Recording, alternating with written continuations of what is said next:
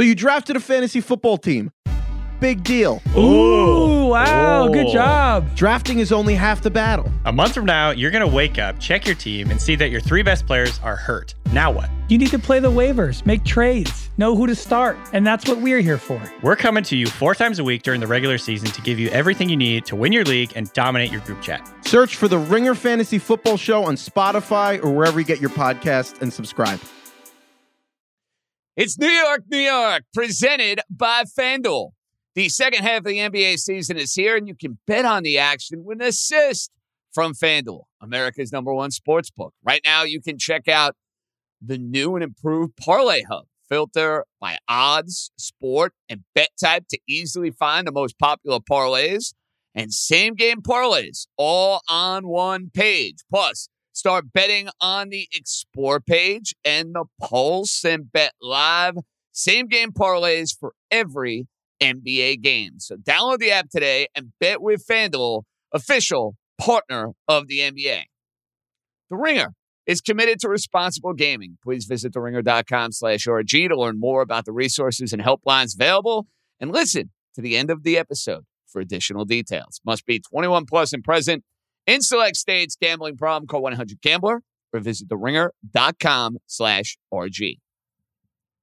This episode is brought to you by Kia's first three row all electric SUV, the Kia EV9, with available all wheel drive that sets the pace and seating for up to seven adults, with zero to 60 speed that throws you one moment and available lounge seats that unwind you the next. Visit kia.com slash EV9 to learn more. Ask your Kia dealer for availability. No system, no matter how advanced, can compensate for all driver error and or driving conditions. Always drive safely.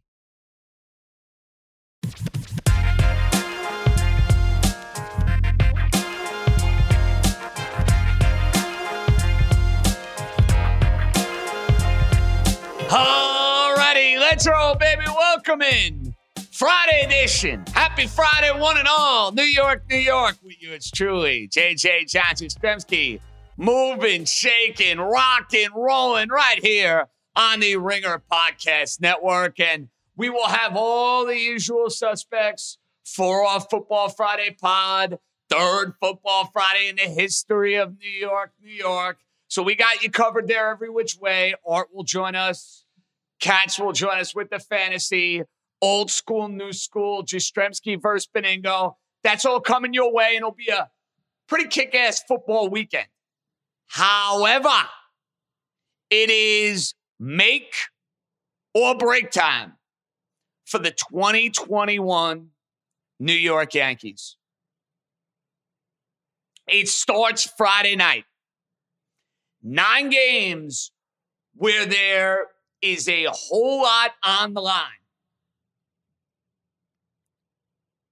Legacies, the future of guys on this roster, the future of the Yankee manager, whole lot of overarching major questions are kind of hovering around this team as they try to get themselves into the postseason. The Yankees have it all in front of them. Have they been the team that I expected them to be in the regular season? God, no. Has this been one of the more aggravating, frustrating roller coasters of a season that you're ever going to experience? 1000%. And at the beginning of the year, I would have been laughing at the idea of being satisfied playing in a one game playoff. Just think about where the Yankees were a month ago. The idea of the Yankees fighting to get in kind of seemed comical when they went and won 13 straight games. They've either been really bad or really good. There's been no middle ground, there's been no in between. Well, they need to be really, really good. We'll be up in Boston. Can't wait. Friday, Saturday, Spotify Green Rooms right after the game. And I can tell you what's going to be a hot button topic Friday night, next week, and here on out. Gerrit Cole living up to that $300 million contract. And listen, so far he has. The guy's been a beast almost two years into a Yankee uniform.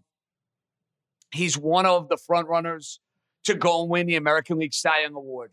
But these are monster starts. He has not pitched well against the Red Sox this year. He got rocked that Sunday when the Yankees were trying to avoid a sweep.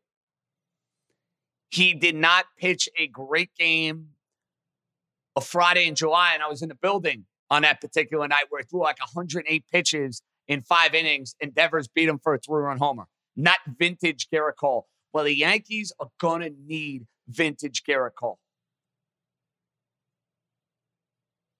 They need Cole to go and do his job in these two individual games. I know they're facing Eovaldi. I know Eovaldi is giving the Yankees fits. Do not care. You need Gerrit Cole tomorrow night, six to seven innings, one to two runs, and the Yankees need to go and win the game. You need to set a tone in this particular series. You need to set a tone for these final nine games. And it starts with your ace. But from a Yankee standpoint, look, they got away with one Wednesday. I was in a building. I was miserable watching the first five and a half innings of that game. Why in God's name is Luke Voit at first base? Somebody want to explain that to me? And it almost cost the Yankees dearly. I don't know how the official score on an RBI hit called that hit when it was clearly an error. I mean, I feel like my men's league first baseman, the great Mike Gall, would have made that play, for goodness sakes. Luke Voit can't because he's a butcher. He's played like three games at first base in a month, and yet they're deciding to put him out in the field. Inexcusable.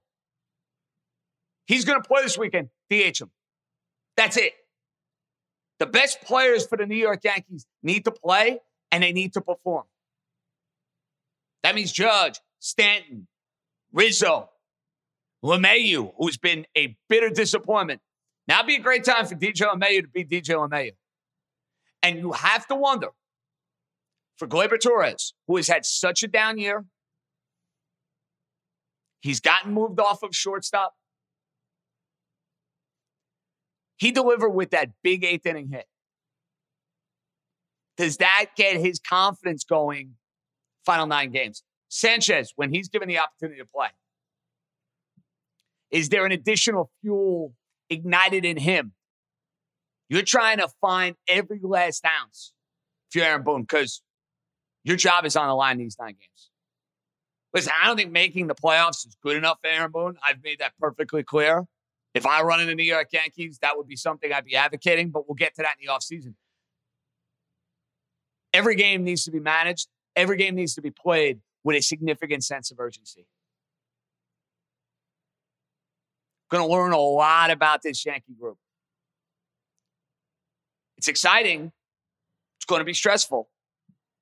It's not going to be pleasant watching some of these games come down to the wire, thinking about the dynamic that is the New York Yankee bullpen. But the Yankees went six and three in the stretch against the subpar teams. I wanted seven and two. They went six and three. Anthony and Syosset got his wish. I did not. Well, Anthony, I'm hopping on board, buddy. If the Yankees are going to be a playoff team, they need to go six and three against Boston, Toronto, and Tampa Bay. I think six and three, and the Yankees getting to 92 wins will be good enough to get them into the tournament. And with this year being the way it is in the American League, you just want to get in. That's it. You just want to get in and have a chance and see where it takes you. Just get me in the tournament. Give me a game to get all juiced up, all excited about a couple of Tuesdays from now. It starts with this stretch. And the Yankees this year at Fenway Park, consider this. They are one and six against the Red Sox. That's one and nine. That's two and eight. You're not going to love their playoff chances. Starts with Cole Friday, Cortes on Saturday, Montgomery on Sunday. The objective for the Yankees go get two games this weekend. Anyway, anyhow, go get two games. It may not be the dynamic we thought we were going to get back in April. But from an intrigue standpoint, from a drama standpoint, from just the overall feel, mood, direction of the franchise, all that combined into one, there's a whole lot on the line starting tonight. We're going to see what this Yankee team is made of. Am I overly confident? Absolutely not. This team's given you no reason to have that confidence going in. But I also know with this team, I don't know what I'm going to get on a night in, night out basis. Can I get a stretch of games like the one we saw back in the middle of August? Something close to that's going to get the Yankees into the postseason. So, with all the football to get ready for this weekend, a lot on the line for the New York Yankees. Fun times, stressful times, depending on how you want to look at it. And it starts with Gerrit Cole. Television voice of the New York Yankees, Michael Kay, is going to join us. We have all the football to get ready for. Week three, we'll run around the league. We'll get you ready for what Zach Wilson can do. I mean, normally you talk about an encore and it's a good thing. This is like, you know, an encore where you're getting booed off the stage. H- how do you shift and change that narrative? We'll get to that. And if the Giants can't beat the Falcons, I mean, how many wins are the Giants going to get this year? All that more. Michael Kay up next. This episode is brought to you by Lululemon. Guys, if you're ready for a new pair of pants, try one of Lululemon's ABC pants. They're made to make you look and feel good. And there's lots of different styles to choose from. My favorite, because I walk around LA every day, I like the joggers. I'm not jogging, I'm just walking fast. But if you're working out, I would try them out. And if you want something a little sleek, maybe business like, maybe try the ABC Slim Fit trouser. But I am a joggers guy. I just, once COVID happened, I was just like, I'm, I want to wear jogging pants and joggers and all kinds of soft pants as much as I possibly can, especially when I'm working out. Ultra comfortable and versatile. ABC pants are really in a league of their own. Buy a pair right now at lululemon.com. It's go time for the New York Yankees. Nine games left, make or break against Boston, Toronto, and three against the Tampa Bay Rays. This guy's on his way to Boston. We're lucky enough to have the voice of the New York Yankees on television, Michael Kay Show on ESPN New York. Michael Kay, what's happening, Michael? Thanks for doing this. What's going on? Uh, it's my pleasure. It's kind of weird because this is the first game that I will be doing uh, on the road, uh, Yankees uh, for, for Yes or PIX in two years. So it's kind of weird to have left home. I can believe that. Are the butterflies kind of all over the place? Are they going to be? Is there going to be like a little extra pep in your step? I mean, not that you need it. It's Yanks Red Sox. It's a gigantic series, but I'm sure that's going to be awesome for you, Michael. Being back at Fenway, seeing that view. I mean, that's as good as it gets. Well, yeah, I'm pumped up because it's somewhere where I can like drive. Uh, I'm still like a little hinky about Delta variant and stuff like that. So that makes me a little nervous because I have two kids that are six and eight that are unvaccinated. So that part kind of like takes away some of the uh, the edge, if, if that makes sense. But uh, you know, Yankees, Red Sox with all this on the line, that's uh, it's going to be neat. Michael, you've been calling games for the New York Yankees for a long, long time. First on radio, now for basically the last two plus decades on television. Can you ever remember in your years as a broadcaster a more topsy turvy roller coaster type of season from a standpoint of the Yankees look vile and rotten, then the Yankees look unbeatable. They're either really good, really bad. I can't think of one in my years of being a fan. Can you find a comparison in your years of covering the team and broadcasting the team? Not not really. Uh, the, the only thing they've been consistent about is their inconsistency. And the weird part, um, JJ, is that when they're bad, they look as bad as any team in baseball. That they could lose to anybody. They could lose to the Pirates, and they've proven they could lose to the Orioles. Uh, and when they're good, you could actually let yourself dream and say, you know what, they could get to the World Series. It's just been that much of a dichotomy. And I mean, I remember in '95 looked like they were out of it, and then they went on that run at the end, and they captured the first ever wild card. But it wasn't a season of that. It was like they struggled until maybe the middle of August, and then they took off. But this team has been bad, good, bad, good. Uh, then the 35 and 11 convinced you what they're home free, but they have been far from home free because after that they kind of hit the skids again. So, it, you know, David Cone brought this up on the broadcast the other night. It's like what Michael Corleone said in The Godfather 3. Just when you think you're out, they pull you back in because there's a the, the, the fan base just on my radio show. I mean, there's a segment of the fans that want them to lose, and then they hook them back in. So I think the segment that wants them to lose they kind of think there's going to be wholesale changes. I don't think there will be, even if they don't make the playoffs. I mean, I think there'll be changes, but wholesale, no. But uh, this this team is maddening. It's hard to figure out. Michael, I was thinking about this last night because I was at the game. Aaron Judge has had an amazing season. He's stayed healthy. He's been productive. They've had him in center field. He's done everything the Yankees could have hoped for and dreamed of. Stanton has been really good. He's played a majority of this season. And the Yankee pitching, if you look at the numbers in the American League, they're like second and third in like a good amount of categories. Michael, if you would have told me big year from Judge, healthy year, productive year from Stanton, and this production from the pitching staff, I would have said the Yankees are going to win 105 games this year. It is amazing to me. These things have gone right for the Yankees, but because of LeMahieu or Torres or Chapman or just defense, whatever you want to call it, they're a team that's basically fighting for their playoff lives. Yeah, and you want to add another one, uh, although he's coming off a bad start and he's going to start Friday in Boston. Gerrit Cole has had a Cy Young level season. So those are three guys that you would think are the most important guys on the team, and they've had the season that they're expected to have.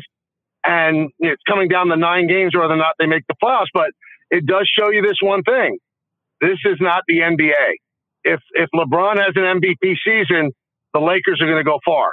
But baseball, it's it's a 26 man roster, and everybody has to contribute. And one guy cannot drag a team. Even three guys, it's shown, can't drag a team over the finish line. That's just what the sport is. And that's why, you know, you could see every year, except for this one when he's hurt, there's no better player than Mike Trout, and the Angels stink all the time. So it's it's not about individual performances. It's about the sum of the parts, and the sum of the parts this year has not been great. That's fair. But when it comes to individual performances, Michael, they need to win basically every single one of these Gerrit Cole starts. And, you know, it's funny when they brought Cole to the team, I kind of looked at him as the missing piece to take a team that had been in the playoffs over the top to go win a World Series. Well, here we are. It's Gerrit Cole's second year.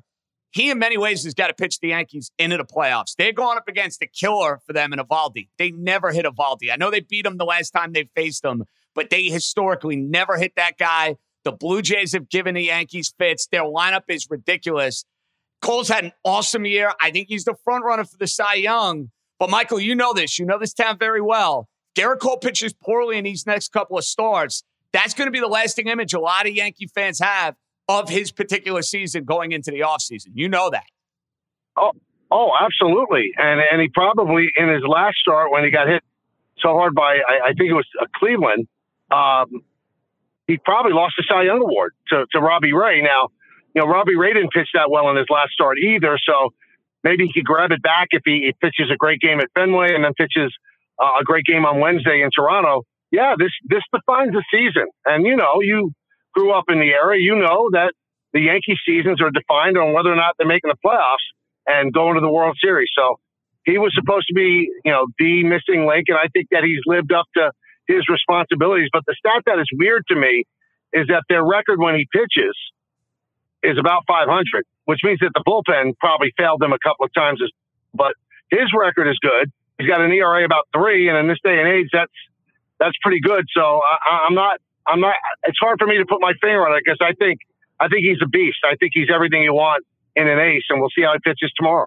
I'm excited to see it. Now, Michael, I'm going to lose my mind if they're resting guys over the final week of the year. And I get it. They have a decision basically with Gardner or Voit and who they're going to play in the lineup. And I'm one of those guys that doesn't have a problem when Brett Gardner gets playing time because he's been clutch. He plays good defense. He gives the Yankees maybe a little different dynamic, long at bats, fouling pitches off. That at bat the other day when they were getting whooped, I think it basically tells you all you need to know about Brett Gardner. But yesterday, when I saw the lineup and Anthony Rizzo's not in it, I I I, I don't get that for the life of me. He's a Gold Glove first baseman Voit hasn't played there in a month. I get wanting to get Voit in against the lefty, but that cost the Yankees potentially a run, maybe another run if Peralta doesn't work out of that jam. Michael, they have to play their best players over these final nine games. I'm sorry, they have to do it. I I couldn't agree with you more, but I tell you, uh, I'm I'm I'm tired of being angry about it. it it's the world, and I think one of the egregious things that they did was when they did not play Stanton all three games in Citi Field. I, I couldn't believe it. I, I could not believe it. This is a guy who owns Citi Field, owns Citi Field, owns the Mets, has the most home runs ever hit in that ballpark for visiting player, and he rested one of the games. And I mean, again, they know stuff that we don't know, John. They they do, and maybe they didn't think he could play three games in the outfield, maybe. But with nine games left, I don't want anybody needing a day. I don't want that. I, I, I don't think that's the way to roll. You've got to play all nine games. And I, I looked at that lineup yesterday too, and that almost cost them the game. And I'll tell you something: if they lost that game yesterday, I think that would have crushed them. I think it would have devalued what this three game series is about, and then the, the three games against Toronto as well would have absolutely crushed them. And Luke had a tough time at first base. So I, I, I feel sorry for Luke Voit. He did not deserve this, but he was hurt when they got Rizzo. They didn't know that he was going to come back. It's a very clunky situation, but you got to play your best players. And the thing that scares me, though, going into Fenway Park, two games in a row they DH Judge. So that means that something's up with Judge. You know, they said, you know, he's a little banged up. That's their catchphrase. So if Judge has to DH, well, then you're going to see Gardner again. And the only way that you're going to see Luke Voit is if you bench uh, Anthony Rizzo. I think Anthony Rizzo has to play in all nine games. Is the Yankees' best lineup over the final nine games, in your opinion, including Gary Sanchez and Gleyber Torres? Yes or no? I think it's Gleyber Torres. It, it, it includes it includes Gleyber Torres because um, he has a nine game hitting streak that that hit the you know um, against Texas was huge, but to give them the lead after Gallo doubled. So I think you play Gleyber. He's actually played pretty well at second. Uh, I think that it's got to be a combination of Gary and Higashioka because one thing that's important if you're going to pitch Cole and you're going to pitch Kluber and they're both going to get at least two starts, you got to have them pitch to Higashioka. Obviously not as comfortable pitching to Gary, and Higashioka has a little pop in his bat. Now, if you're asking me the other starts, I would probably go with the hot hand, but I probably would play Gary. I really would. But I would I would think about taking him out late innings for defense.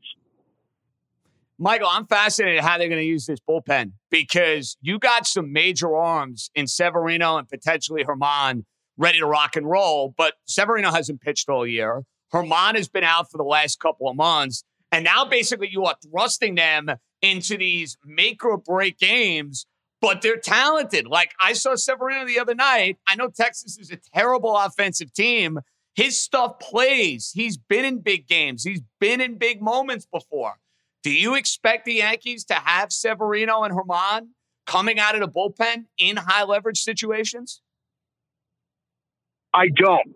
The only way I would is if they've employed everybody and they've got to use everybody like two days in a row and you know how hinky they are about using three days in a row.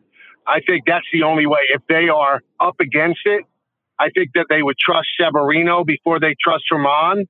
And I'm sure they're crossing their fingers that they get Loaisiga back, you know, at least for the three games in Toronto. I don't know if that can happen.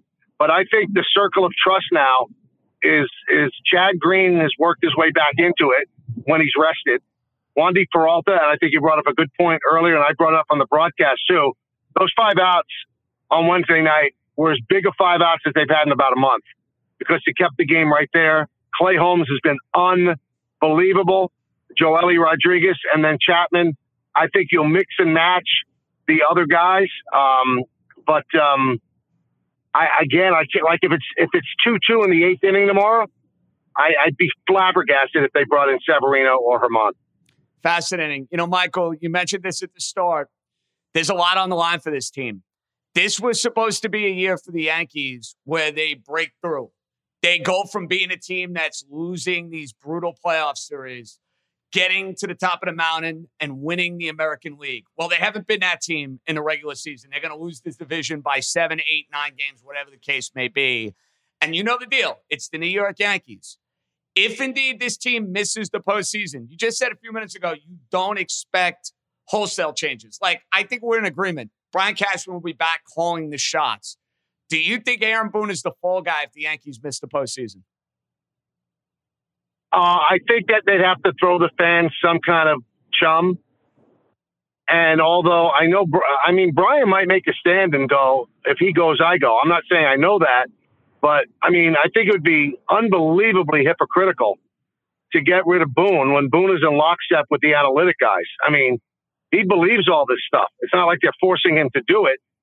So if it doesn't work, is it his fault or is it the algorithms that they're using? I'm not sure. My gut feeling is if they don't make the playoffs, he's probably not back. But in terms of wholesale changes on the field, now I said this around the trade deadline too. They're unbreakable. They, they can't move Stanton. There, there'd be an uprising if they tried to move Judge. I mean, maybe they finally cut bait with Gary. Maybe they sign a free agent shortstop. But in terms of like a completely different look, I don't see it happening. I just I don't think the the team is constructed that way, and I think that the front office still believes in the team and thinks that a lot of things went wrong. The two there's there's three big injuries I think happened this year. Losing Britton was gigantic. I think losing, Loaisiga was even bigger. I, I, think that was even bigger. Oh, I agree.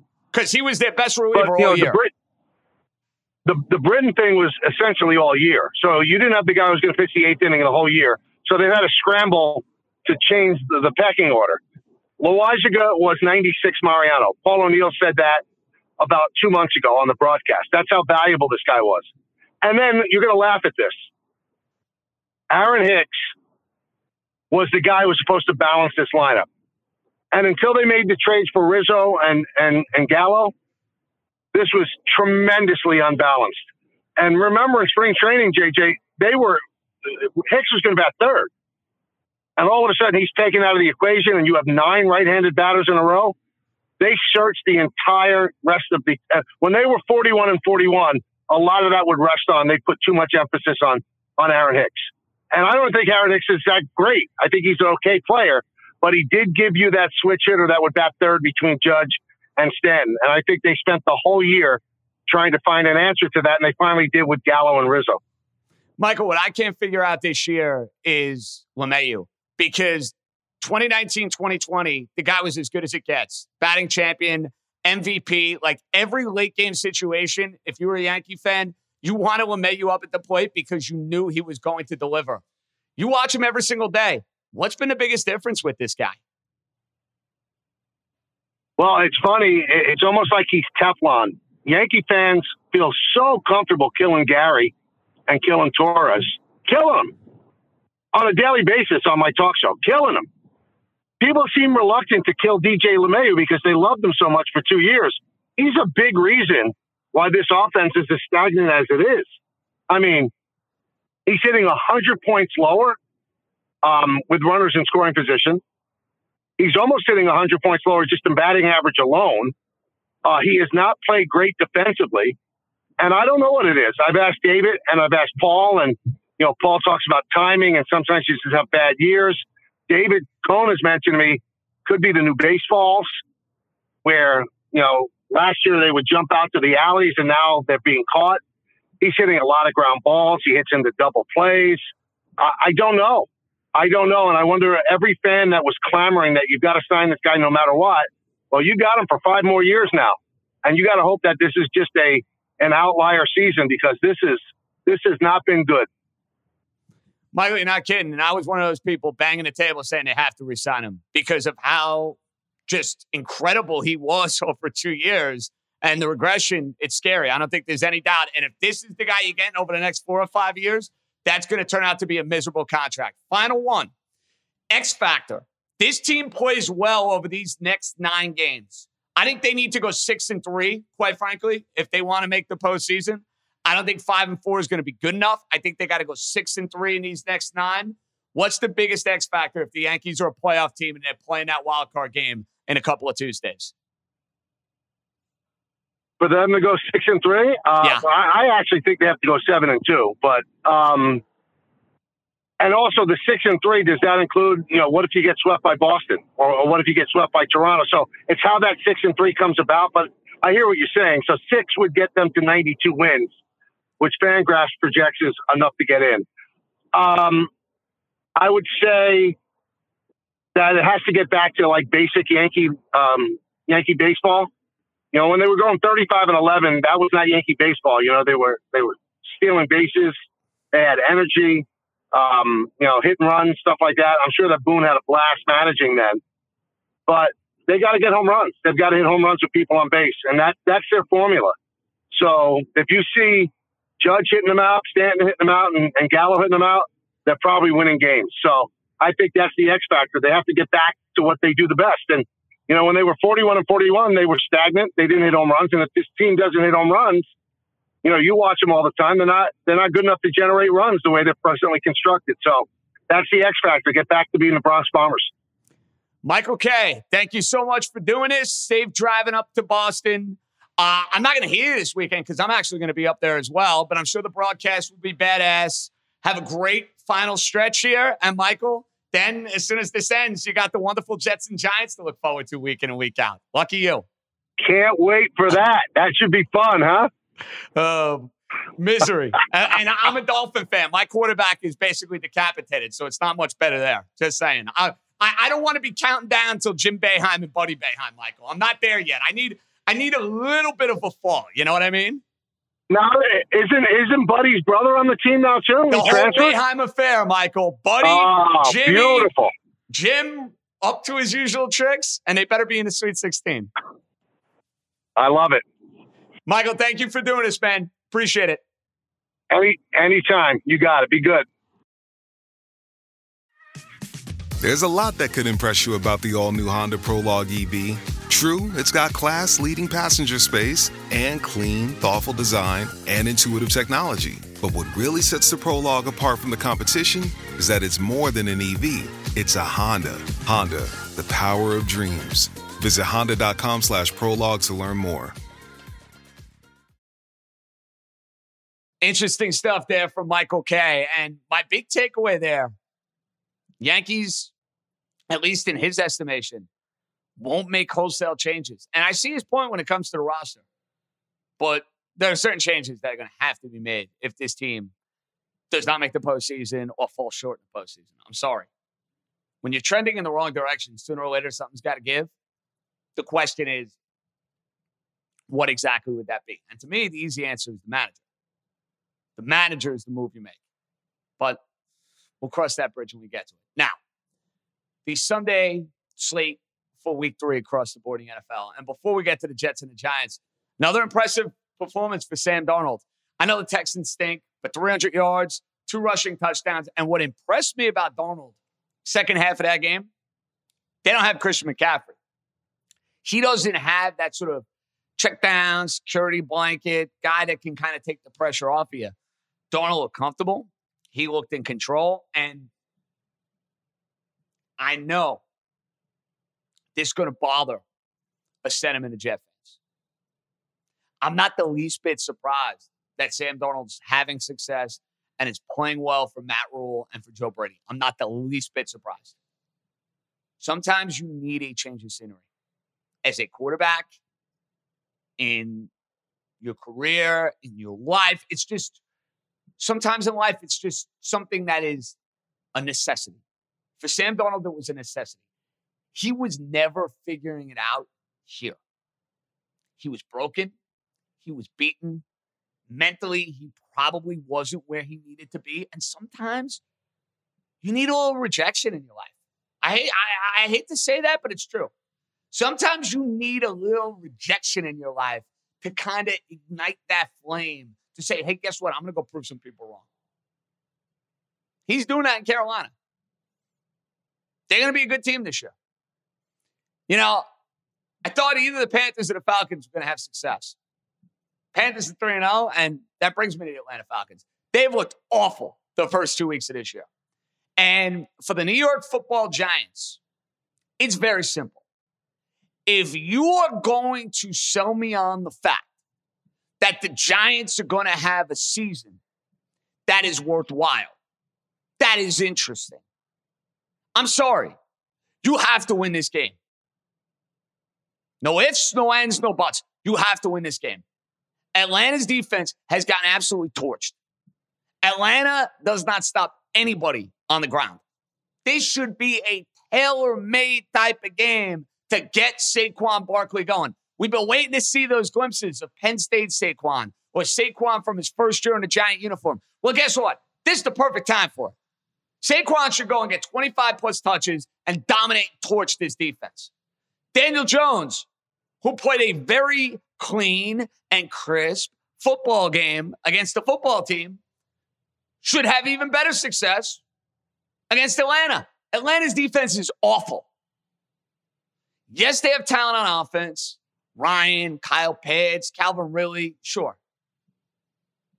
They're trying to find themselves. New coach, new system. They're kind of in a position of an identity crisis, I think, in many ways.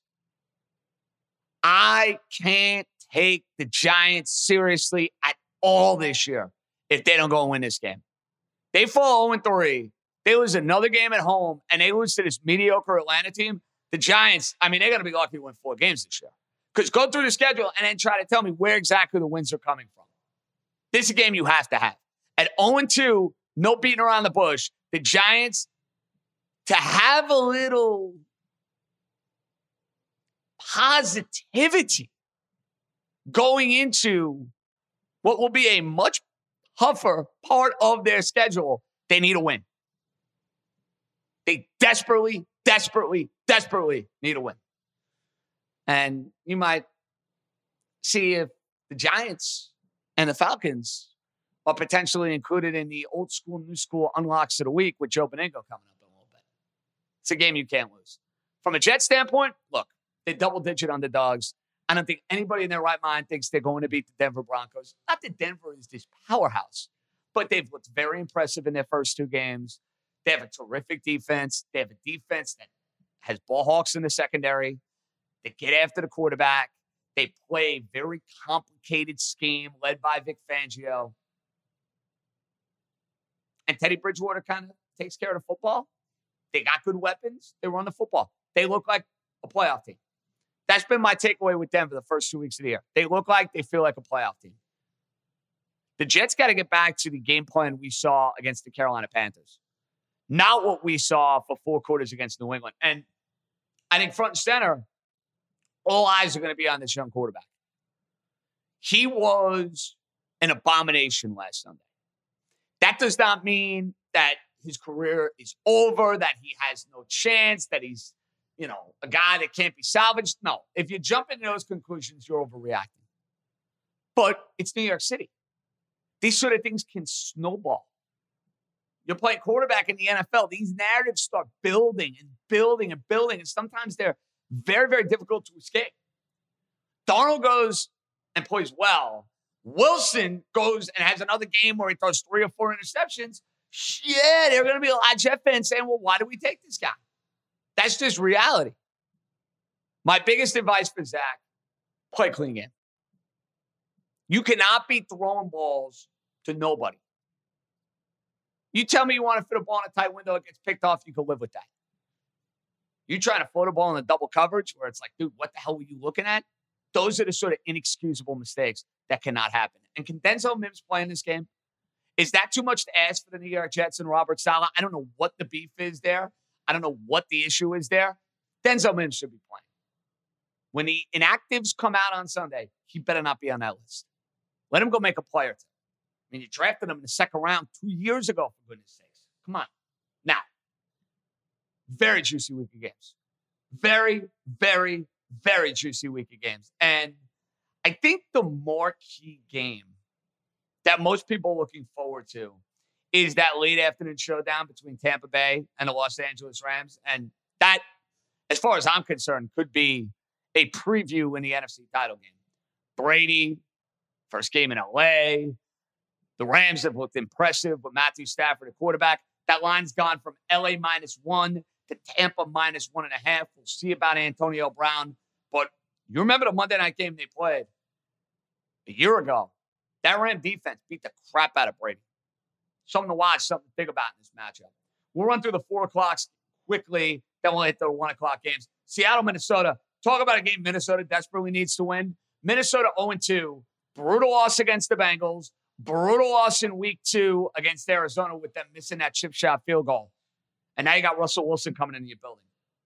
Minnesota has played better than an 0 2 record, but they desperately need a win. The primetime games, excellent. Green Bay going into San Francisco, I have not been impressed with the Packers. I mean, the Packers, they covered that spread. I didn't feel good about it at all. I mean, any of you? Watching them on Monday Night Football, that was basically an issue of the Lions being the Lions and finding a way to shoot themselves in the foot. San Francisco has owned Aaron Rodgers. They've absolutely owned him. They've beaten him up. They've made his life miserable. I don't trust Green Bay at all here in this spot. Monday night game is good with Philly and Dallas. That line has moved two points already. Those games are always entertaining. Anytime you get Dallas and Philadelphia playing in a primetime game, usually comes down to the wire. My team, the Dolphins. That's a kitchen sink game against the Raiders. Right now, the Raiders think they're hot shit. Let's call it like it is. I did a Raider podcast earlier today with the great Eddie Borsilli. The Raiders think they're on top of the world. They're 2 0. They got wins over the Ravens and the Steelers. This has a letdown spot for the Raiders written all over it. The problem is, can the Dolphins take advantage with Jacoby Brissett at quarterback and a suspect offensive line? I'm not sure if they can. But I don't know if Vegas can exploit the weakness of that Miami defense, which is running the football. The one o'clock games, Cincinnati and Pittsburgh. This line has moved two and a half points, went from five and a half to three. I don't trust Zac Taylor. I don't think he's a particularly good head coach. But Ben Roethlisberger looked like he was thousand years old watching him on Sunday. Steelers don't have a good line.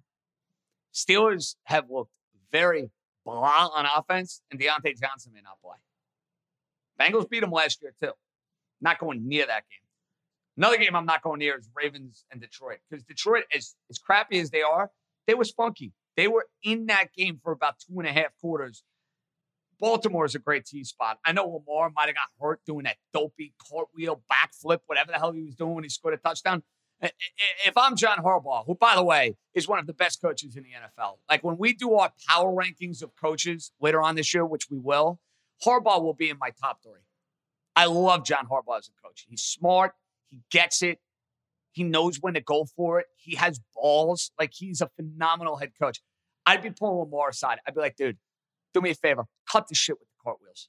Don't ever do that again. Because if you get hurt and you get hurt on a dopey celebration and you can't play, that's inexcusable. I know it's the Chiefs. I know it's a big game. And I give them credit for playing a win the other night. They played to win that game. They said, we're not giving the ball back to Patrick Mahomes. That was smart. But they're not going to lose to Detroit. New Orleans, New England, fascinating game with two one on one teams. New England can get after you defensively. And Winston, as good as he looked in week one, that's how bad he looked in week two. So, what Jameis Winston are you getting? I think is the question in that one. Indy, Tennessee, that line's now at five and a half. Nobody knows with the Colts. Is Carson Wentz going to play? Normally, like 0 2 teams in that spot, staying away from the game, though. Too much uncertainty with the Colts and their quarterback situation. Couple more. Washington, a seven point dog at Buffalo. Heinicke at quarterback, as we know. Bill's offense has not been as prolific as you would think. That was a weird game against the Dolphins last week. They were basically giving the Dolphins every chance to come back in the game. Dolphins didn't want to take it. Arizona, a surprise 2 0 at the 0 2 Jacksonville Jaguars. That's a game everybody and their mother is going to bed. Everybody's going to be on Arizona. And it's square, but there's no way in the world I'm talking you into Jacksonville. That's a game I will be staying far, far away from. West Coast, East Coast team, bad team. No, not going near it. Chicago will be Fields at quarterback, going up against the Brownies. Brownies aren't going to have Jarvis Landry. It looks like they're going to have Odell Beckham Jr. That line has moved a half point.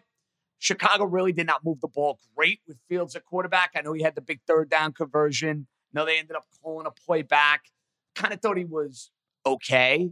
This is going to be a tough challenge for him. This is going to be a very, very tough challenge for him against a very stout Cleveland defense. And then you have the Chargers and the Chiefs.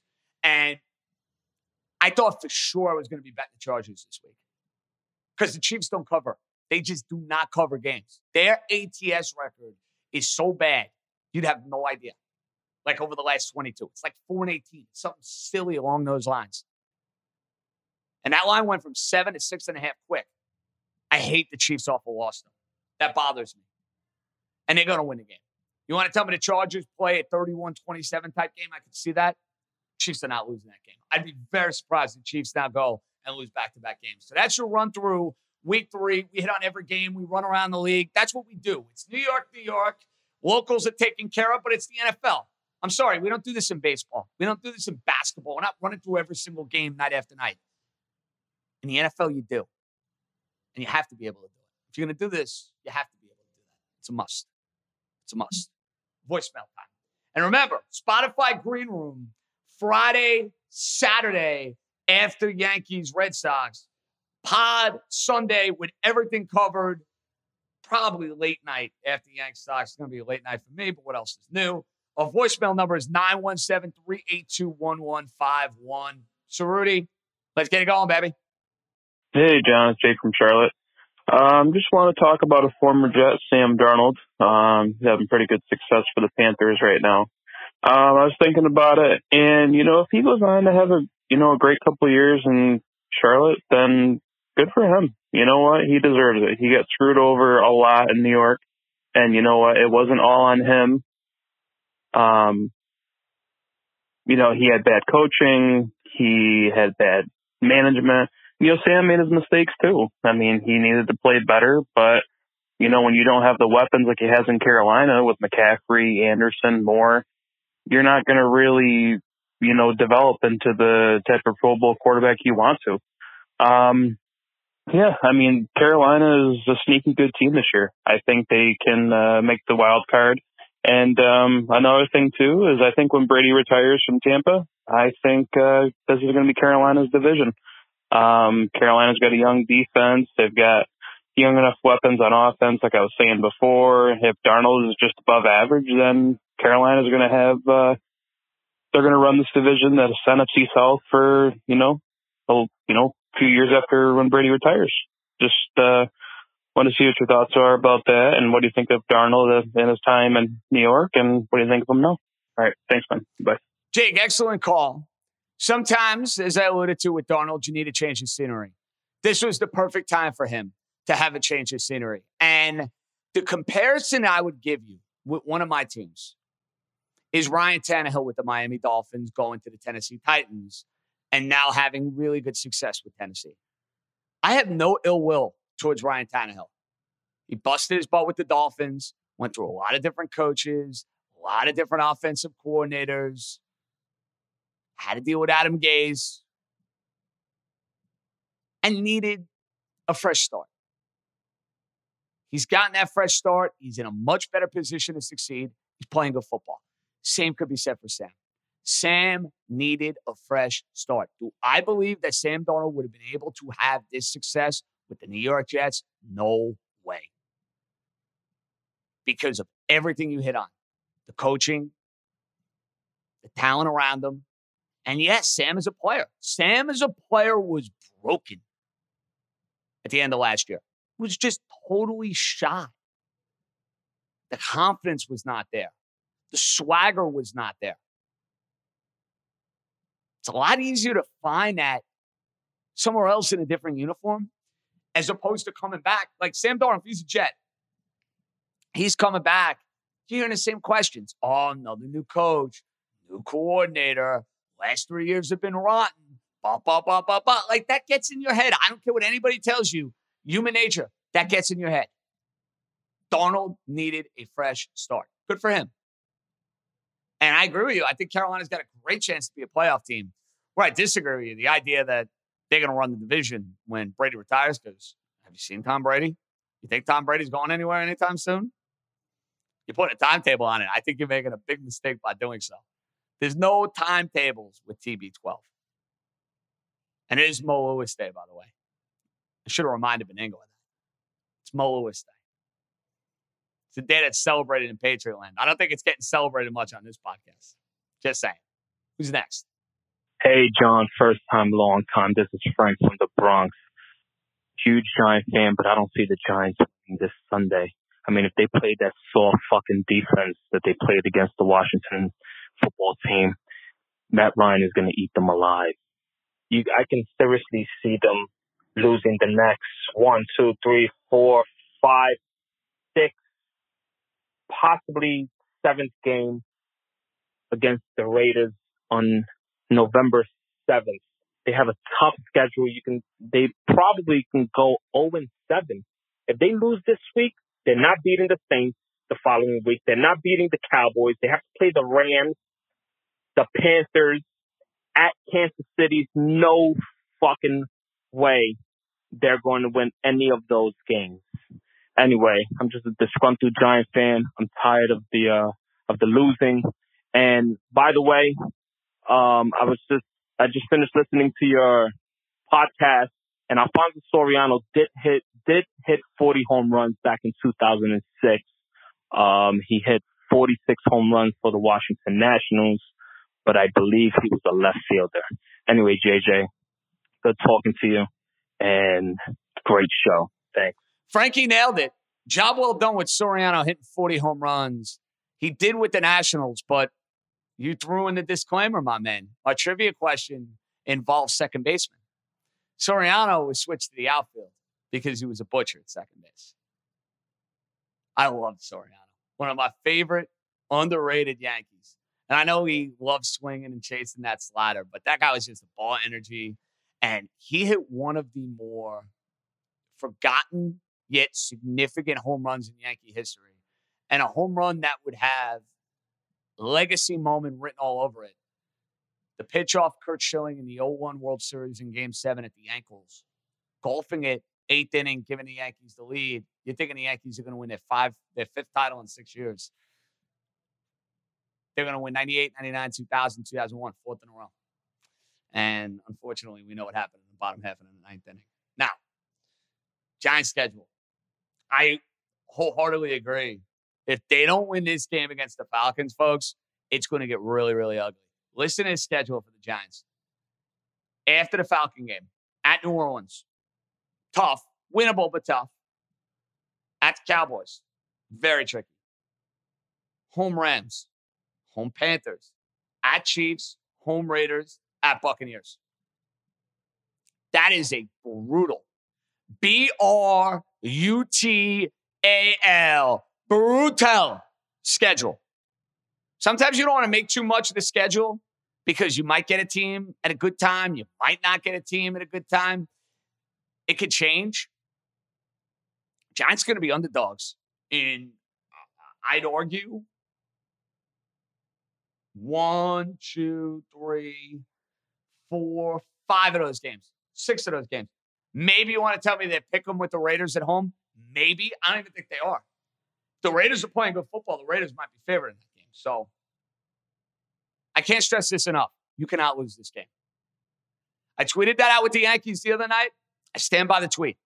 For the Giants, where they're at at 0 2, they cannot lose this game. And if you do, time to come to grips with the fact that you're going to be in for a long, miserable, rotten season. Who's next? Hey, JJ, this is uh, Harrison from Asbury Park. Big fan of the show. Um, I just want to talk about the Mets and this whole thing with trying to bring back the DeGrom and Syndergaard right now. I understand with Syndergaard, he's a free agent. In their eyes, you know, they have nothing to lose. They want to see if he's got anything left, even if it's just a couple innings out of the bullpen, I, I guess. Um, you know, see what he's got. But the fact that DeGrom might come back from one meaningless start, we're clearly out of the playoff picture. We have been for a very long time, and that St. Louis series was uh, the nail in the coffin there. The fact that he's had injuries, you know, this and that all year, and they've been getting worse and worse. I just don't understand why they want to bring him back for one meaningless start and potentially jeopardize his long-term health even more. Uh, I don't know if that's a Sandy Alderson decision or a Luis Rojas decision. Steve Cohen, but it, I really think they need to reevaluate this. And if he gets hurt, God forbid again, that's going to really set them back even further. Love your thoughts uh, on all this, and uh, thanks again, JJ. Appreciate the call. Got to get down to Asbury Park sooner rather than later. It's been way too long. Happy birthday, Bruce Springsteen, by the way. I've not thrown that in there. I mean, I, it is hard to believe that the boss is like 72 or 73 years old. The guy looks like he's 45. It's ridiculous. Absolutely ridiculous. I digress. I have conflicting feelings on Syndergaard and DeGrom. I understand why Syndergaard, I understand why the Mets want to get him out on the mound between now and the end of the season. He didn't pitch in 2020. He has not pitched in 2021. I mean, you're basically looking at almost two full calendar years without being on a mound in a big league game. So the idea of just getting those competitive juices flowing, like if I were a competitor and I were a pitcher, that would matter to me. I'd want to be out on a big league mound just to like clear that hurdle, get past that, and then go to free agency, whether it's with the Mets or somebody else, and say, hey, guess what? I've pitched. I feel good. I'm ready to rock and roll, and away we go. I understand Syndergaard coming back and pitching. DeGrom coming back makes absolutely no sense. We have seen Jacob DeGrom at the top of his game. 2018, 2019, 2020. And the first two months of 2021, he was as good as anybody. I mean, he was pitching like Pedro in 1999. Why do I need to see Jacob DeGrom, who is under contract, who will be my opening day starter next year, go and pitch a couple of meaningless innings at the end of the year? No, thank you. So, Syndergaard, sure, go pitch. DeGrom, don't want to see it. Last, certainly not least, who's up? JJ, um, it's Anthony and Syosset. So I told you after the uh, comeback against the Twins that I was fine with um, six and three. You wanted seven and two. I was fine with six and three. Um, six and three is what we got. They swept the Rangers, you know, the the Don Mattingly bobblehead day, and then the cold start Sunday where I gave up on the season. It is what it is. I still feel JJ that this bullpen. It's funny. I, I don't think that they're the type of bullpen that's going to hold the lead in the late innings, but you get a little taste of what Severino can offer, and then who the heck knows, you know? Um, the piece of shit Mets and their and their piece of shit fans, because you know the Mets fan was happy. Let's be honest, they're out of it. They don't care. So anything to you know further extend our, you know, anxiety as Yankee fans into the September, therefore, so fuck them. But what a disgraceful performance by the Mets up at Fenway. So I, I, I said six and three. Six and three is what happened. And, you know, they're two back in the loss column in the first spot, and they've got the second spot by half a game. So now you got three with Boston, you got three with Toronto, and you got three with Tampa, the last nine games of the year. You know what? you got to go fucking four and two, dude, in the next six games. I got news for you. You got to go four and two in the next six games, and then let's see if Tampa even plays that final week of the year. But but a disgraceful, especially yesterday, a disgraceful performance by the loser Mets up at Fenway Park. Anthony and not happy with the Mets. I can't say that I was either on Tuesday night. Now Wednesday, I was resigned to the fact that they were going to get their asses whooped. It was Sale against Taijuan Walker. Walker's pitching like an 80 ERA in the second half of this year. I mean, the Mets had absolutely no chance in that game. I actually thought the Mets would win on Tuesday night, though. And it got off to a lead, and Alonso got thrown out at the plate, and then Stroman just proceeded to give it right back. And Stroman, I'm sorry, is overrated. I know he's had a good year. He is not a legitimate number one or number two starter. I don't care what the numbers say. If you watch Marcus Stroman against elite lineups, he's going five, six innings max he is not some $25 million a year pitcher. He's not. Now, the Mets need pitching. The options are not great free agency, so they're probably going to bring him back. I'm not a Marcus Stroman fan. I think he's very overrated. And I said this when the Yankees were talking about trading for him a couple of years ago. I didn't think he'd make a world of difference. I stand by those comments. And that's the way Brian Cashman felt, too, for what it's worth. So the Mets did not help. It is what it is. Their season is over. You can't be in a position where you're relying on the Mets. You can't be. Thankfully, the Yankees have gotten some cooperation and some help from the Tampa Bay Rays with the whole Kevin Kiermaier stealing of the card, which, by the way, was such bullshit. Hey, guess what? I drop a $100 bill out of my pocket. You pick it up. That's yours, baby. T- Toronto is going to drop a card with scouting reports. Well, too bad. Don't drop it, would be my advice. So I thought it was a little bush league that they threw at Kiermaier, but you know, that's the way it goes. And maybe there'll be some more hostilities if those teams match up in the postseason, which would be some great theater and drama. But I don't want Toronto in the postseason because it probably comes at the Yankees' expense. But you got help from Tampa and you got help from Minnesota on Thursday. Matz gets bombed. Pineda's good. And the Yankees now a full game up on the Blue Jays. Six and three, Anthony. That's what you told me a week ago with the bad teams. Well, I'm going to give it to you now. Six and three. Boston, Toronto, Tampa. I think if the Yankees are six and three, we are talking about the New York Yankees playing October baseball. For how long? We shall see. Just get me in. Honestly, Just get me that first Tuesday in October. Get me that game. I'd love Cole to be on the mound. I'm not even greedy at this point. I just want the game. Give me that game. Kick a dream. We'll set the stage for week three across the board. The great Joe Benigno, Arthur Caesar, Jason Katz, they're all ready to rock. New York, New York. We're coming right back. This episode is brought to you by NetSuite by Oracle. As your business grows, you might start seeing some lag. There's too much work for your team, too many different processes, and it takes forever to close the books. If this sounds like you, you should know these three numbers 37,000, 25, and 1. 37,000 is the number of businesses that have upgraded to NetSuite by Oracle. It's a cloud financial system that can help streamline accounting, financial management, inventory, HR, and more. 25, that's how many years NetSuite has been helping businesses do more with less. And one, because your one of a kind business deserves a customized solution for your KPIs. It's like when you come here for this podcast or when you check out your favorite website to gather all the info you need to make better decisions for your fantasy leagues. Well, NetSuite does that for your business and then some. It's one efficient system, one source of truth with everything you need to grow. Right now, download NetSuite's popular KPI checklist designed to give you consistently excellent performance absolutely free at netsuite.com slash ringer. That is netsuite.com slash ringer. It's week three, the old school, new school competition here on New York, New York, as we welcome in the legend himself, Joe Benigno. I'm losing. the old school off- guy's losing. Hey, listen, before we get to any of these dopey NFL picks, Go ahead. Mazel tov, bro. A career best, I hear, Yes. at Paramus. Stellar. Yeah, 86, two birdies, bro. Two tap in birdies. That doesn't happen too often. Yeah, I had a pretty good day, I have to say. I have to say. Well, I'm very proud of you, but now we got to get the picks going, bro. Yeah, two I gotta get three in rolling. week one, two and three in week two. Yep, Now they're yep. not going to kill you, but four and six now going into week three, and we are And what are fresh off of And you're what? You're six and six four? and four. I'm so I two have a games two-game out. lead I'm here only on two the games legend out. You know. in the early going of this season. And I don't know what was worse, Joe. The performance by my football team, who you were dumb enough to pick, Oh, or your dumb. football team, who I was actually smart enough to pick against. I don't know. Yeah.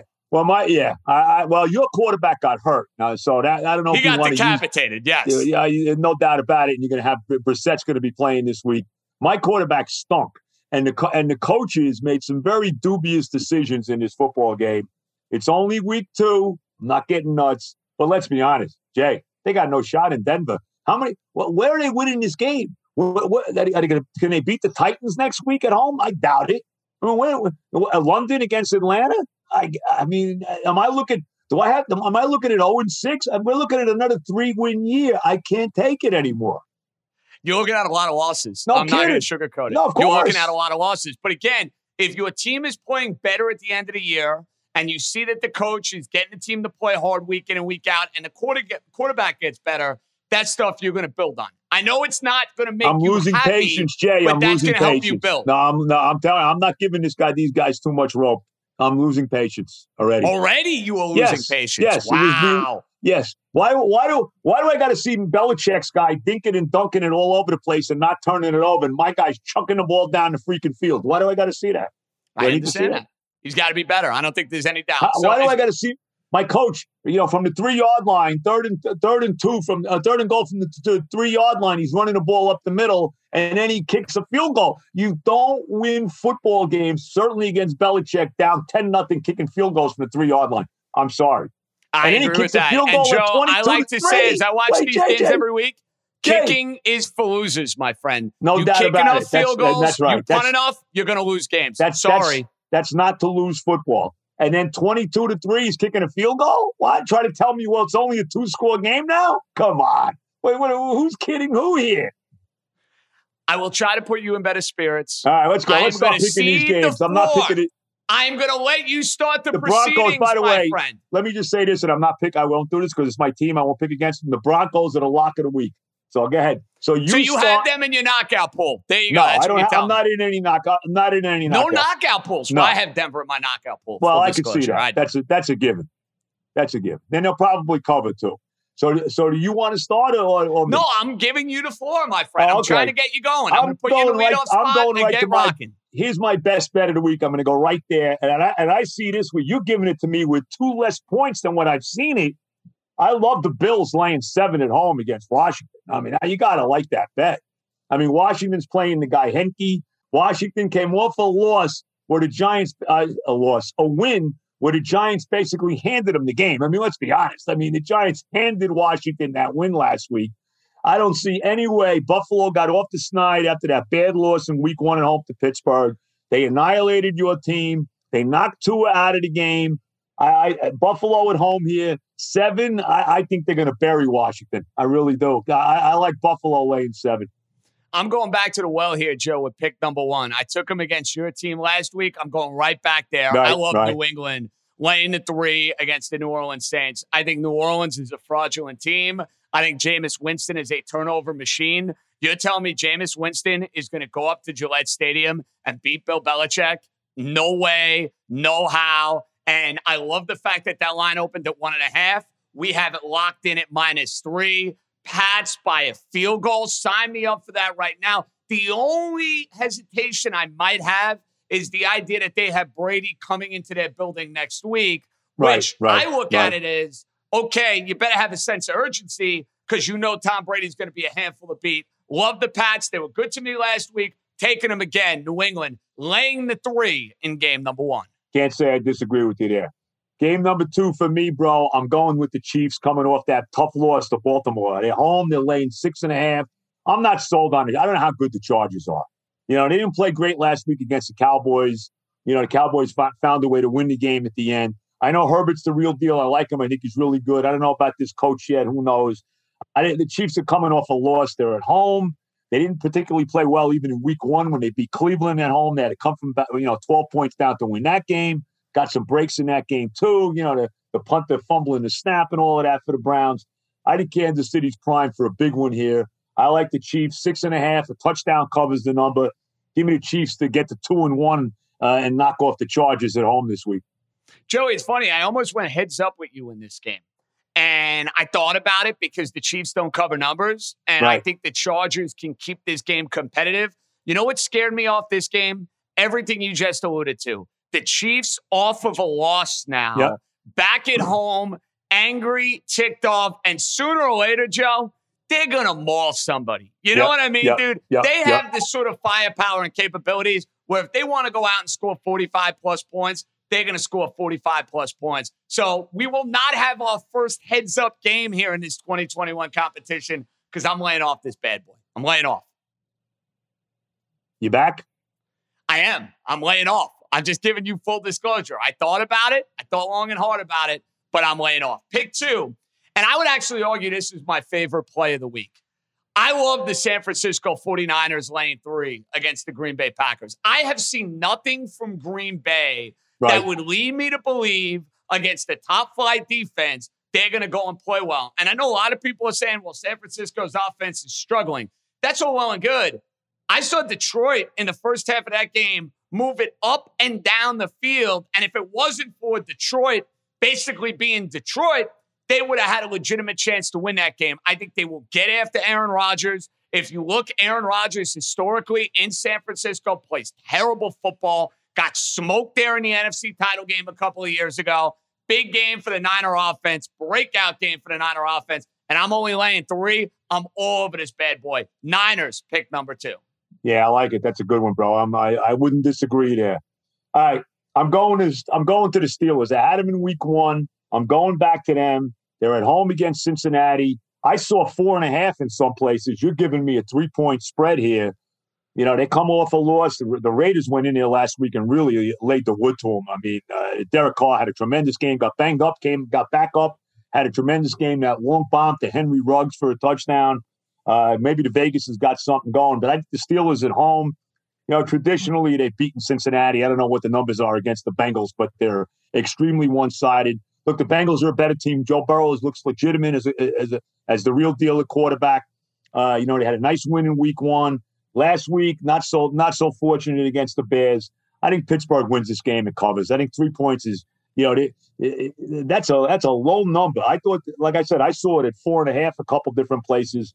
I'm taking the Steelers to bounce back off a home loss to the Raiders last week and uh, beat Cincinnati, laying only a field goal.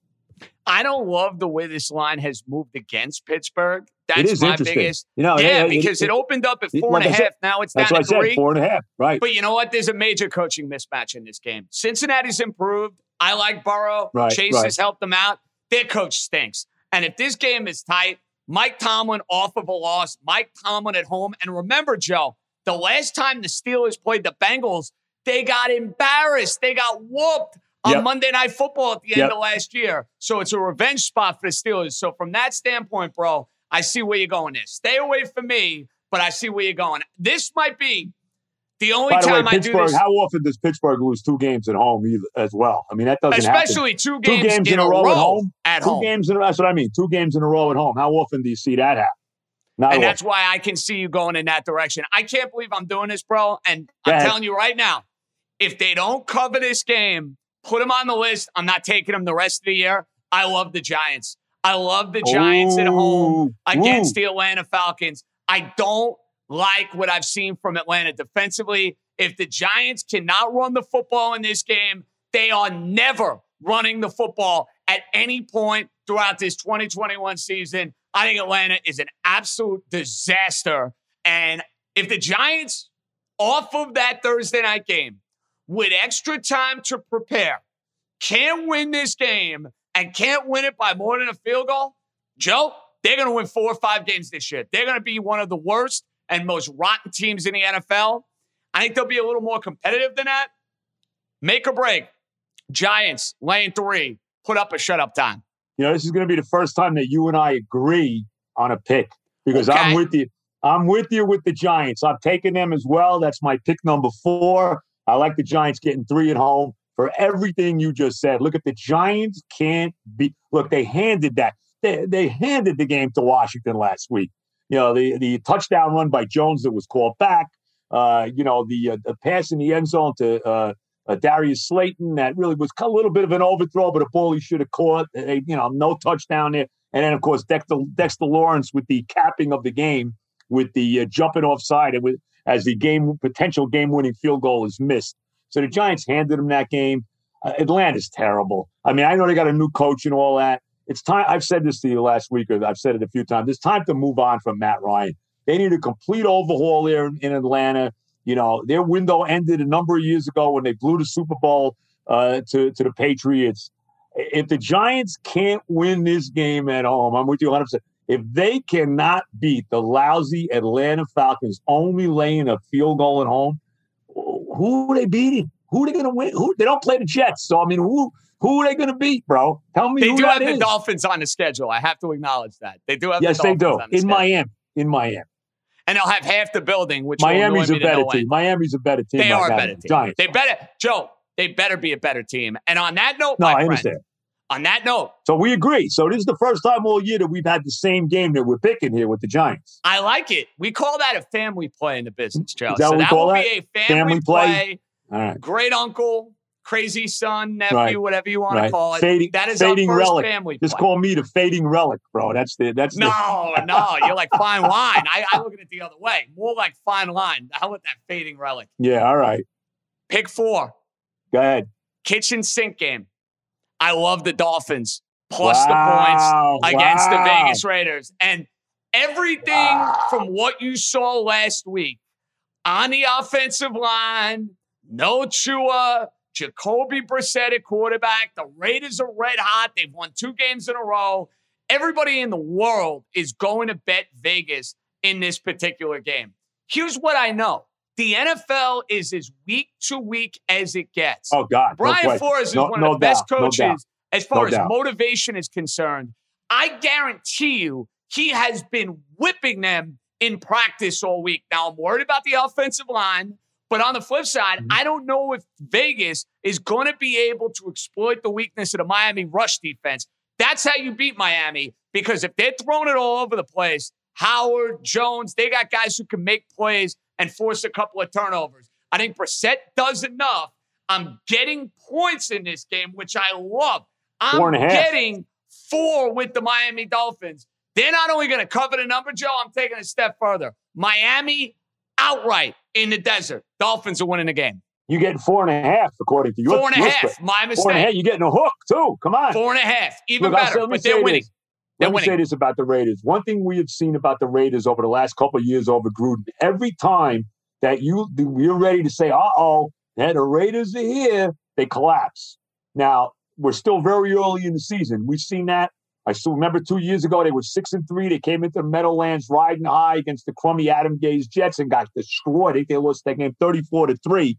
And even last year, remember they came in and played the Jets, who at that point hadn't won a game. And if not for that dumb decision by Gregg Williams to go single coverage on Ruggs down the field at the end of the game, they handed that game to Oakland, and then Oakland collapsed after that. Now Oakland, Las Vegas, whatever they are, L.A., Oakland, Vegas, whatever town they're in this week. The silver and black will do. The silver, the and black, the and Raiders, black. the Raiders, Al Davis, you know, with just win, baby.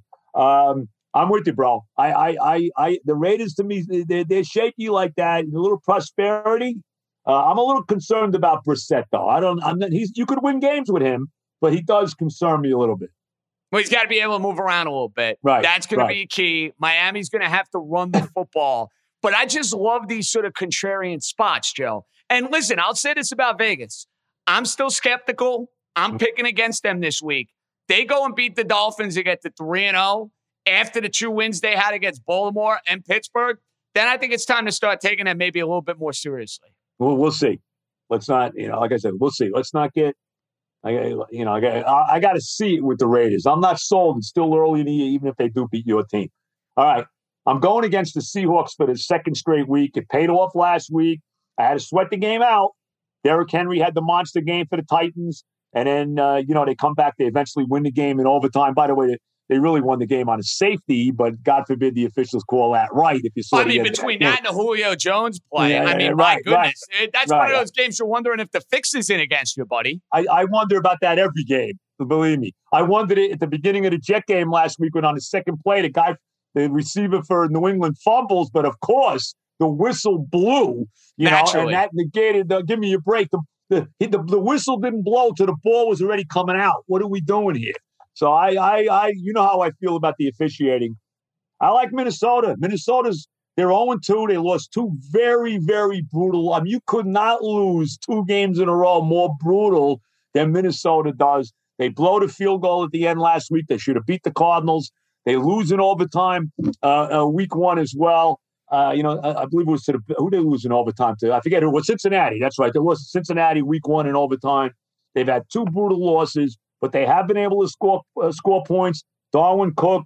Uh, I I like Minnesota at home. You get and you get a point and a half, and the game's in Minnesota. And I don't know how good Seattle is. Seattle gives up a lot of points. Their defense, you know, this is not the uh, Legion of Boom years defensively for Seattle. Russell Wilson is still tremendous, no question about that. He's always dangerous when he's on the field. But I'm getting a point and a half at home with an 0-2 Minnesota team that's got to be pretty desperate to win a football game here. Uh, I, I think they're going to score a lot of points. I like Minnesota getting a point and a half. You know, I love the idea, Joe, of finding 0 2 teams to take this week. Yeah. Because if they Yeah. have any sort of ability, talent, that sense of desperation is there. I And feel like lost historically games. And look at the speaking, those are teams you want to take this week. Right. And, and look at the games they lost. I mean, Minnesota could easily be 2 and 0. Let's be honest. I mean, very close to being 2 and 0. So I, I, I like Minnesota a lot. I'm not going to fight you on that pick. I think the line says Vikings. The only thing that scares me is Wilson pulls so many of these No, games I out of I his know. rear end. So I wouldn't be shocked if Minnesota lost another heartbreaker. Like that game, I'm telling you right now, will be tied with like four minutes to Right, go. right, no matter right. what, Fully and you will be sweating that bad boy out. Fully- Guaranteed. Fully expected. Last but not least, Joe, Monday Night Football. I'm picking both prime time games this week. I Wow. had a Sunday night game with the Niners. Right. I'm taking a Monday night game. I like the Eagles plus three and a half against the Dallas Cowboys. So far with Philadelphia, give them credit. They have looked like a spirited, competitive, spunky team. I think they will be able to move it on Dallas. I think Jalen Hurts will make some plays against a very questionable and a very suspect defense. Dallas, to their credit, got to win in LA last week. That is a game they easily could have lost. They got a couple of calls that went their way. They end up screwing up the end of the game and still kicking a 55 Yep, or yep, 56 yard Yeah, field goal. zero line. And these Eagle Cowboy games over the years, Joe, they're always tight. They always seem to be down to the wire. This line opened at five and a half with Philadelphia. Public is betting Dallas, yet the line has gone down two points. I love it. I'm scooping it. And with our final play of the week, my friend, the Philadelphia Eagles to Hmm. cover three and a half. I like it, bro. I like it. All right, let me review. I'll review my picks for you. I like Buffalo laying the seven at home against Washington. It's my best bet of the week. I like the Chiefs laying the six and a half at home against the Chargers, bounce back off the loss to the Ravens. I like Pittsburgh laying the three at home against Cincinnati, bounce back off the loss to Vegas. We both like the Giants here. You know, if the Giants are ever winning a football game, you got to believe this is the game they're going to win. And hopefully the Giant defense will show up because it has not so far this year. And then finally, I'm taking Minnesota getting the point and a half at home after two brutal losses to, to beat Seattle. And for yours truly, New England laying three, San Fran laying three, the Giants laying three, my Dolphins plus four and a half, Wow. the Eagles plus three and a half. Three favorites, two dogs. That's the great Joe Benigno. Joe, by the way, before you say goodbye, thanks for the cooperation from your baseball team the last two days at Bro, Fenway Park. bro, you know, was like a really, layup, thank bro, you. They did they did such wonderful work up in Boston. Thank you First, for that. can I say a couple things? Can we go over a couple things? First of all, what are these absurd uniforms that the Red Sox are wearing? I mean, Yeah, don't get me is- started. Bro, I can't even. I, it's tough enough to watch the Mets, even though I'm, I'm still watching them like an idiot, even though it doesn't matter anymore. But I mean, how can they? How can they wear that? I don't care that it's for the marathon, Boston Strong. Put a patch on your jersey. That's absurd. That And can uniform. you imagine they're going to I be mean, wearing those hideous yellow jerseys against the Yankees in this critical Oh, series? I'm going to be God, up in Fenway please, for they it. can't wear that. They well, Joe. Here's why they haven't lost a game in like their last eight. So basically, Cora is superstitious. You know what? He's like me on the golf Are you course. serious? I So play won- well. I wear a shirt. He ain't messing with the juju for the Red Sox right now. They've been winning, so we don't want to change the luck. They won. So you, they won eight in a row with those hideous uniforms. on? Correct. Yes. Oh my God! They're bad. Please. They're bad. Yeah, the Mets are a disaster. They're a disaster. I mean, I'm so I am so. Look, we got to do a show just on baseball here before it's over because you know, let me tell you. And by the way, you can catch my podcast every week. By the way, Yeah. every, So where can we find it? We're back doing a podcast every Monday night. Yes. every Monday night, Spotify. How about that? Joining Right, the right. Uh, you go. Spotify gang. Gotta love it. I ripped them last. I ripped them last week. I'm tired of losing, but I don't care. I don't care. And I'm a little worried. I got to say this: two games into it, Robert Saleh. I'm a little worried he's too nice. A little worried about that. So you want a big effort this week, even if your team does not win. I can't. if you, can't go and in compete and play a tight game like you did in Carolina, will you accept that? No, I want to win, but they're not going to win. win? Okay. they're not. No, bro. The lock of the week is ten and a half with with Denver. I'm telling you right now. I, I, I won't. I can't pick against my team. I would have took them here. I can't do that. If you have, if you were like you said, knockout pool, Denver's the pick. That was my Denver's, pick. Denver's the pick. How could you not? No, you I mean, can't. if the Jets go and win that game, God bless them. That's I the way I I'm- look at it. God going bless. Going back to this coach, going back to Saleh, I hope I'm I'm wrong. I, I, I, I this guy comes off a little too nice. You know what I mean? Like he's a little too nice a guy. I wonder uh, that worries me a little bit. I, I worries me. I'm a little worried about that. You know, I I'm think you'll know by the end yet, of this but I'm a year. little- I, I still think it's a little too early to tell. I you know what I mean. Joe? Very You know what, bro? When when I wait, when you've waited 53 freaking years to see your team in the Super Bowl, when you've waited over 10 years to even see them in a playoff game, and it's going on six years without even a freaking winning season. I, you know what I mean? I, I- don't- listen, I've got 20 early, Joe, bro. It's not. You want to hear about pain? I know you've I, you you have the definition of pain. I haven't seen a playoff win in 20 years with my football I know. team. 20 years. I know you were youthful. That's a long Just think about that. Just think about the young snapper you were then too. I was shoveling snow. Yeah, no, yeah. Oh yeah. Oh yeah. Jay Listen. Fiedler, Jay Fiedler, a quarterback. Lamar Smith, Van Yeah. Jack missing the kick, Yeah, and then yeah. Peyton Manning calling him a liquored up idiot kicker after the season. And then and then you went to Baltimore the next week and got hammered, if I'm not mistaken. Did you not? No, they went to Oakland and Oh, got Oakland, hammered. That's right, right, right. They went to right. Oakland. Oakland. The following year, they hosted Baltimore right. and got hammered. And With they've Elvis lost two. Grbac. They basically go to the playoffs now one out of every eight years, and they get smoked in the game every time they play. Yeah. Baltimore, Baltimore, Pittsburgh. And the last coach to coach a playoff game for the Adam Miami Gase. Dolphins, Adam Gase. your buddy, your pal. the great Adam Gase. Now I got to ask you this question. I know we're going over our time limit. I, Steve doesn't care, right? You There's it's no the time limit. We're don't care. on radio. The they're time not doing limit- anything anyway. The limit does not exist. All right. Are you are you pumped up? Are the Yankees making the playoffs? Yes or no? My answer on this has changed 10 zillion times. Every day. Not- I know. not- you say Uh, yes. Right now. now, gut feel, no. You still say no. I, I don't trust them to play well against How many these games teams in in the Fenway? Got three games in Fenway. Three, in in Fenway, three, three in three with Toronto, Toronto, three with three against. Tampa. They need to go six and three. Six and three will get them in. Where are they? Are they only home?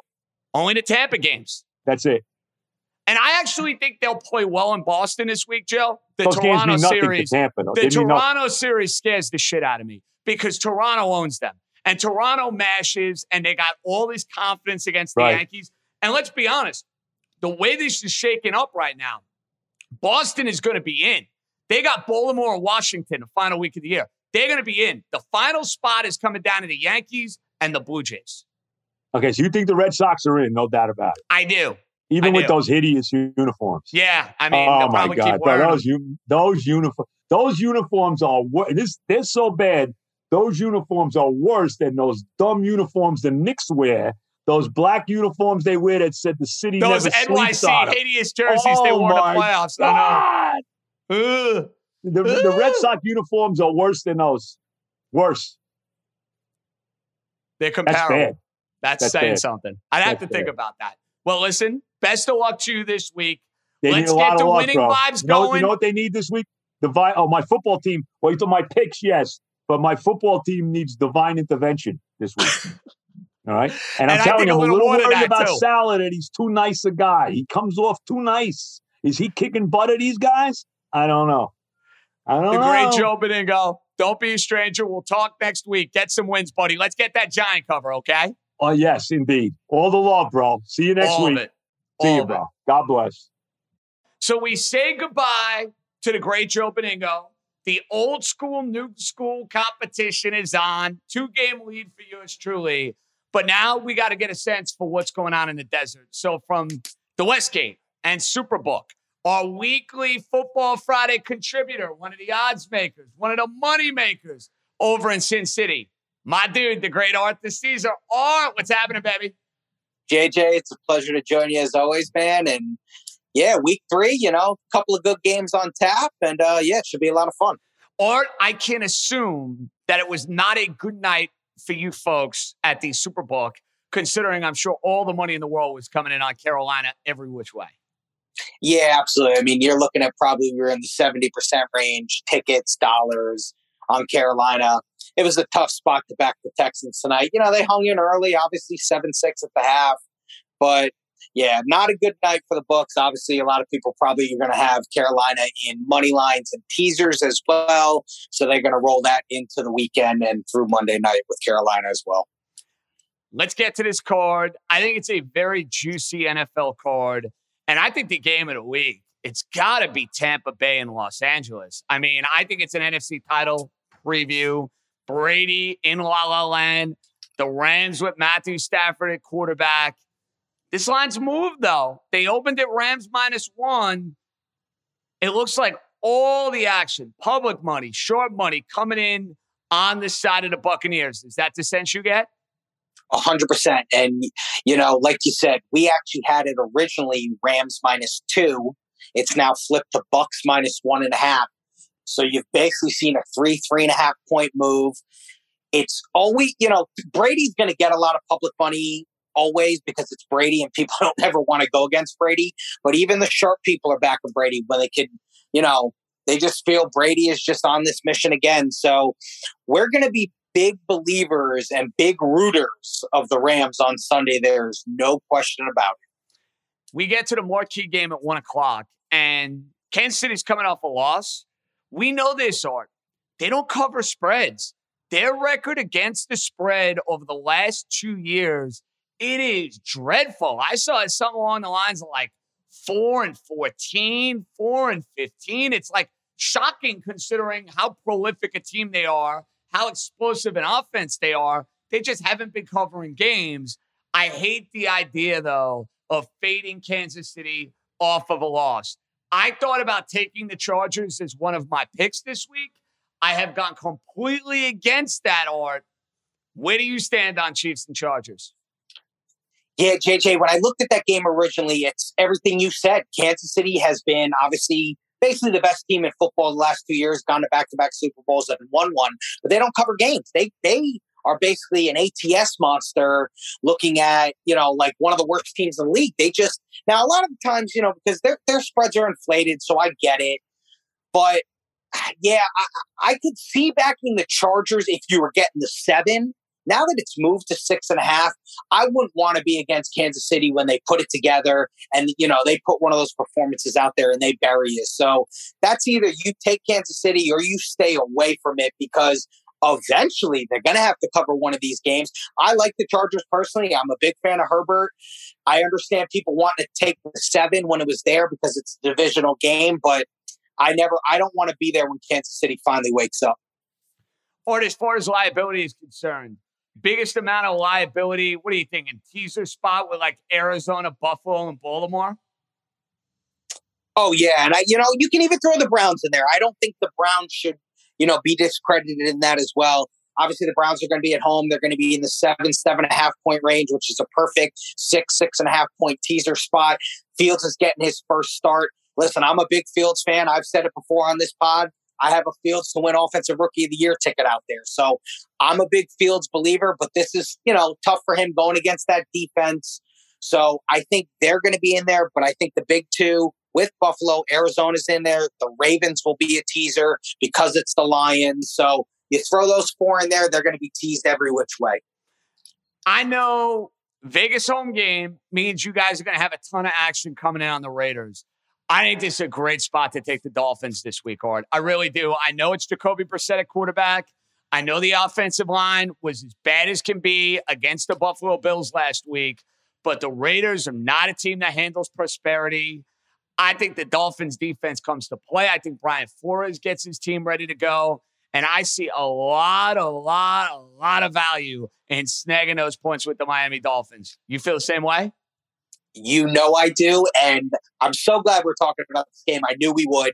This is obviously a game that's near and dear to your heart. It's near and dear to our heart because obviously I'm in Vegas. And right now, the Raiders are going to be our biggest liability. Wow. We're, Out of yeah. anybody, more so than Tampa, 100%. more so than those teasers. You're telling me everybody who's walking into that Westgate on Sunday is firing tickets in on Vegas. Interesting hundred percent. Vegas has been a huge play so far. And you know, listen, you're a Dolphin fan, so I'm even going to throw this to you.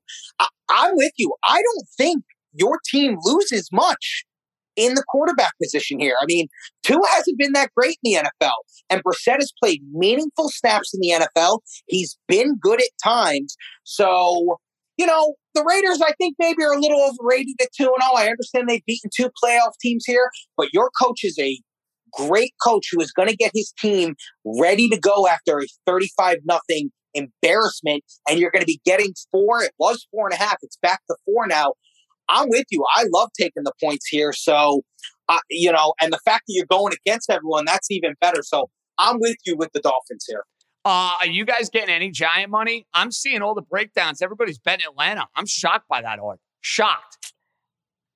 Yeah, I think people look at it as it's a field goal game. It's two bad teams. It's the standard home team at home, you know, laying three points. So I think this is just the standard line. I think people are going to look at it like, hey, let me just take Atlanta. I'm getting the three. Even if it ends at three, I get the push. So I don't know. I, I think this is a game that maybe the Giants do step up and win. Obviously, I'm a Giants fan. I don't feel good about anything the Giants have done.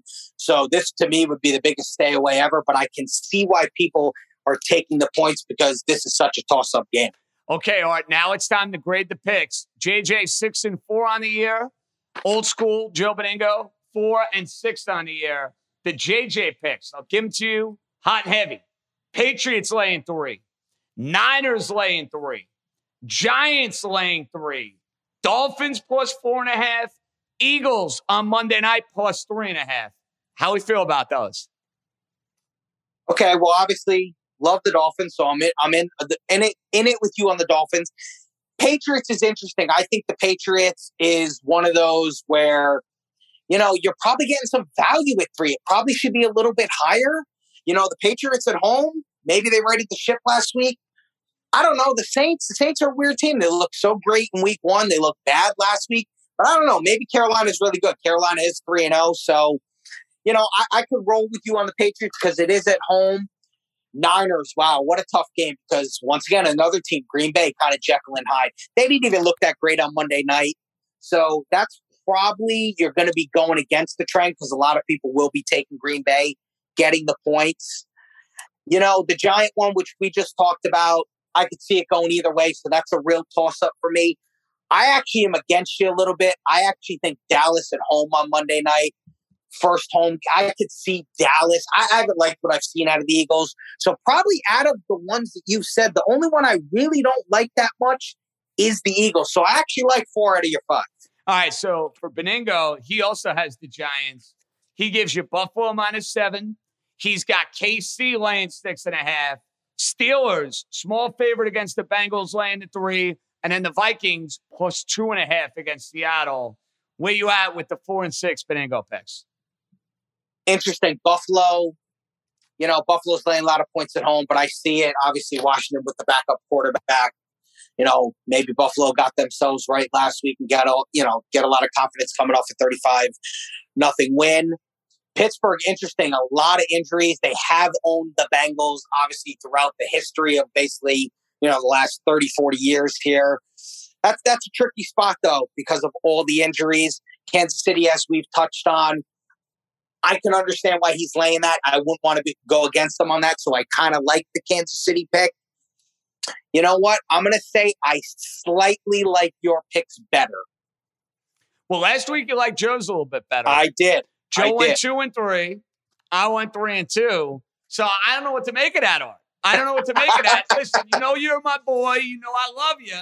But in this grading system, who the hell knows? Now, before we say goodbye, it's time for you to go to work and it's your time to shine. Best bet, week three. The floor is yours, sir. Take it away. I'm going to tell you what, JJ, I've been embarrassed the first two weeks on this pod. Taking Washington week one, taking the Jags last week. They score a touchdown and then they just fall apart. And it's funny. One of my brothers made fun of me today. He goes, Man, you haven't given out a pick yet that won. So, you know what? I'm going to go to what I know. You know, giving out straight picks is not my particular brand of vodka. So I'm going to go the route of the teaser is a teaser thing that I normally like to do in the NFL. We've already talked about your team. I'm six point teasing these two teams. I'm taking your team with the 10, and I'm taking the Titans as a pick 'em. I think the Titans have figured it out. They're going to come home. The Colts are a mess. I don't even care if Wentz starts, and if he doesn't start, I like it even better. And I love your team taking the 10. So I think laying minus 120 with a two team, six point teaser, Titans as a pick 'em, and your Dolphins as a plus 10, that's going to be my pick. I'm on board with that tease. Titans pick them, Dolphins tease them up. That's Art to Caesar over at the Westgate Sportsbook. Art, fabulous work. We'll chat next Friday. All right, bud. We go from Art to Caesar to Jeff Money. Now, Jeff Money has had a tale of two weeks in the NFL. Week one, couldn't have been hotter. Week two, cold as ice to quote Foreigner. What's Jeff Money got in store for week three? What up, JJ? Jeff Money here with a handicapper picks. This is going to be for the NFL picks week number three contest style. All right. I got my five contest picks. Let's start it out. Money play pick. I'm going to go with the Buffalo Bills minus the seven and a half over Washington at home. Game number two, I'm going to take the Tennessee Titans minus the five over the Colts at home. Game number three, I'm going to go with the Kansas City Chiefs minus the six and a half over the Chargers at home. Game number four, I'm going with the Tampa Bay Buccaneers minus the one and a half over the Rams on the road, going with that one, game number four. And game number five, I'm going with the Monday night game. I'm going with my Dallas Cowboys minus the three and a half at home over the Eagles. Again, JJ, my five plays. We got the Bills minus seven and a half, the Titans minus the five, the Chiefs minus the six and a half, the Bucks minus the one and a half, and the Cowboys on minus uh, minus three and a half on Monday night. Now, as far as my contest records, I have myself at five and five after coming off a bad uh, second week. I know you're six and four. We're neck and neck there. Head to head overall, we're three and three, but head to head, when we're going against each other on the contest plays, we are one and one. And again, always everyone can follow me daily on my video uh, picks daily on Twitter at Jeff Money. All right, JJ, I'm out of here. I hope for us to have a fantastic weekend. Hopefully, we got some family plays at it. All right, JJ, talk to you later. Bye. Money.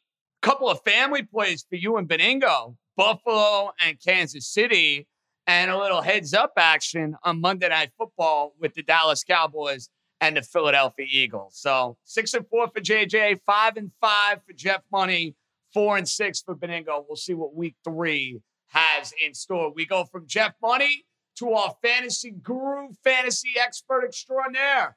Let's welcome in Jason Katz, Pro Football Network.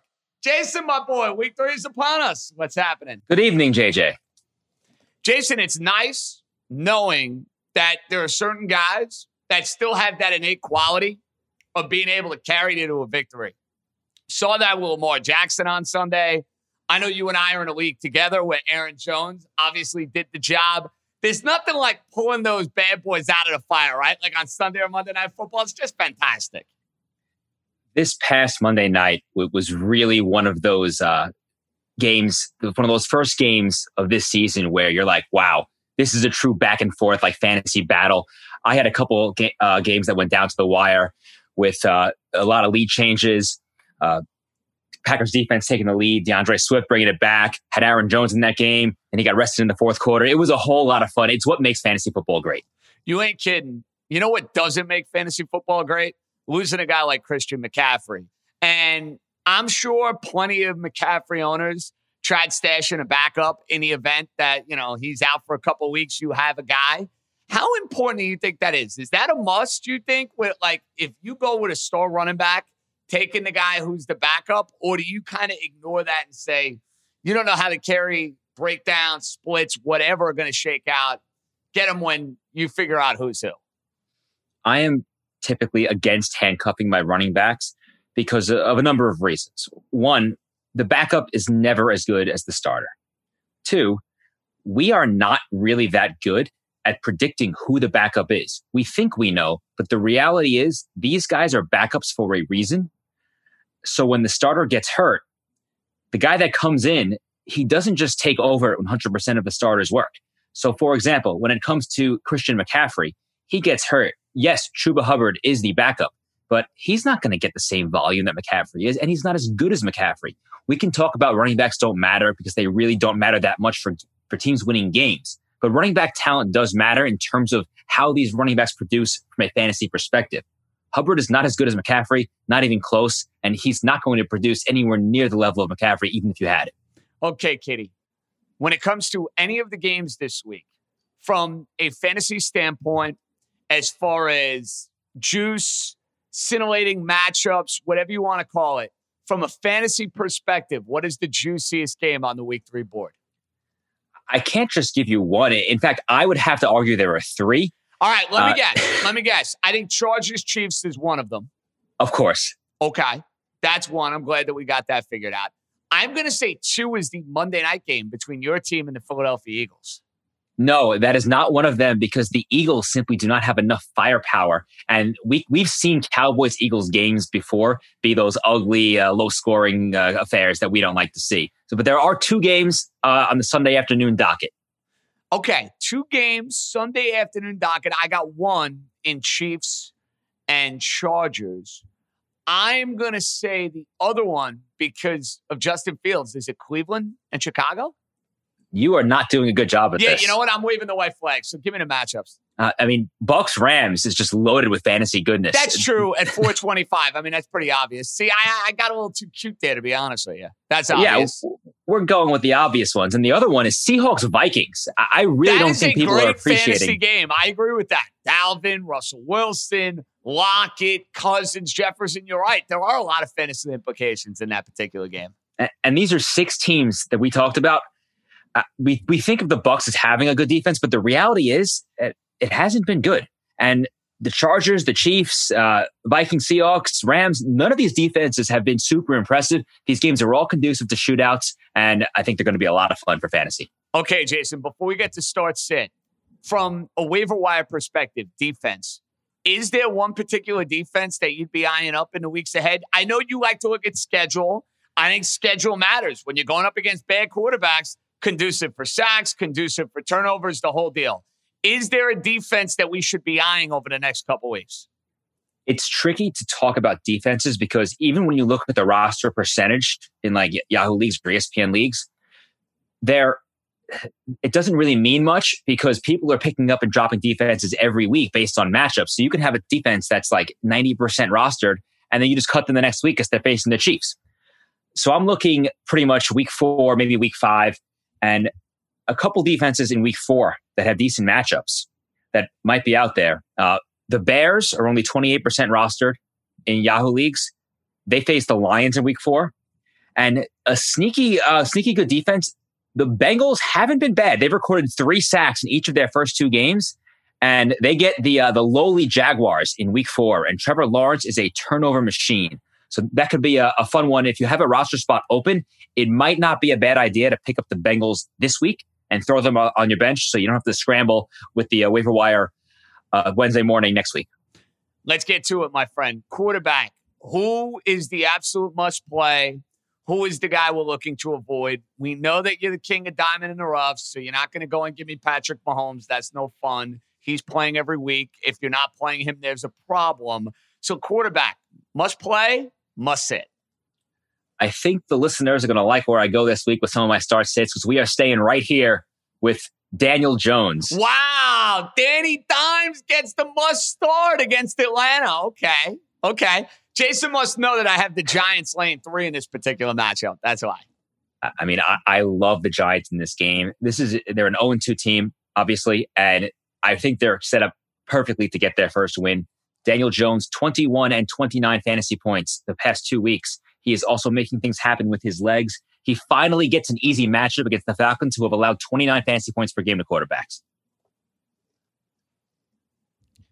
You're in on Daniel Jones. Now, as far as the quarterback to avoid, I'm avoiding Joe Burrow this week. Uh, the Burrow we saw last year has not yet resurfaced. He has yet to attempt more than 30 passes in a game. The Steelers on the road are a bad matchup. This could be an ugly, low scoring contest where Burrow turns it over multiple times. Let's get to running back. I'm going to throw this name out there because I think he's going to be your must start of the week. Is it Saquon Barkley? It is. I'm doubling up on the Giants. Well, let's be honest, Jason. If the Giants cannot run the football against the Atlanta Falcons, they're not running the ball against anybody this year. Fair? Very fair. The Giants should be able to do whatever they want against the Atlanta Falcons. I really don't think anyone is benching Barkley, but I teased it last week. I got to follow through. After two awful fantasy outings, it's worth discussing Barkley because there are certainly some people who are going to be like, oh, he's not ready. He's not 100%. Last week, on four, just four days rest, he played 84% of the snaps, and that is the only number I care about. If he's playing that much on short rest, he's got now 10 days to recover. I saw Falcons defense. I think the Giants are going to light up the scoreboard, and Barkley's getting in the end zone at least once. We like Saquon Barkley. What running back are we avoiding? Avoiding Mike Davis. As it turns out, drafting 28 year old journeyman replacement level talents is not the best idea. Cordarrelle Patterson looked better than Mike Davis last week and could absolutely start stealing more work. The Giants just shut down Antonio Gibson after shutting down both Broncos running backs in week one, Melvin Gordon's garbage time touchdown notwithstanding. Avoid Mike Davis this week. Let's get to the wide receiver position. It has been very, very topsy turvy, my friend. You've been able to ride the highs. You've maybe dealt with some of the lows with a couple of these guys early. It's week three. Who's the must play? Hey, I, have been hot with the wide receivers. Ja'Marr Chase week one, Mike you Williams last week. Him. I like it. Two for two. So you got to keep those good vibes going. I'm going with Chase Claypool here. Uh, we're two weeks into the season. Claypool has yet to catch a touchdown. I think that changes this week. Uh, I don't think Diontae Johnson plays. I think he's going to miss about two or three weeks. The Bengals defense definitely improved, not quite an imposing unit yet. I think Claypool catches a long one this week. Like Claypool, who are we staying away from? Uh, we're, we st- we're coming back to New York. We're going to the other team, and we are benching Corey Davis. This has nothing to do with trying to chase last week's dud. Uh, much like JC Jackson was an awful matchup last week, Patrick Surtain is an awful matchup this week. Zach Wilson is very clearly not good enough yet to find ways to get the ball into the hands of his playmakers when the defense is very good at stopping it. I think we're going to have another tough week for Corey Davis. Okay, Jason, before we say goodbye, we have a couple of Twitter questions coming your way. The first one from Dom. And I know you're not going to start this guy because you avoided him as a must a must sit. I was going to say a must start, but it's the opposite, a must sit. So you're going to always start one. Darrell Henderson, James White, Tony Pollard, Mike Davis. Out of that group, if And Darrell it's half Henderson PPR, half PPR. I don't know if that changes things now. a little bit because if Darrell Henderson plays, it's obviously him. He's been seeing 90% of the touches in that backfield. He is clearly the guy over Sony Michel. If Henderson doesn't play, because it's PPR, I probably lean James White there. But I mean, Tony Pollard made a real strong case last week. I, I definitely think you could go Pollard. If you need to chase the ceiling this week, depending on who you're facing tonight or, or in the earlier games, then definitely go Pollard because James White is not getting you 20 points. But White's a good bet for at least eight to 10, whereas Pollard could certainly just be game scripted out. Jason, this one comes from Ron. What do you do about Amari Cooper on Monday? Do you assume that he is not going to play? Do you go and pick up a Cowboy backup wide receiver? I have options like Leonard Fournette and Cole Beasley, just to name a few. What do I do with Amari Cooper? I am in a very similar boat. I have Amari Cooper in two leagues myself. In one of them, I was able to pick up Cedric Wilson. I had the spot open and I stashed him on my bench. So if Cooper doesn't end up playing, just slide Wilson right in there and it's not the worst thing in the world. But if your options are solid and you don't want to roll the dice, you definitely can sit Cooper. I would see what the practice reports look like uh, tomorrow or Friday and Saturday.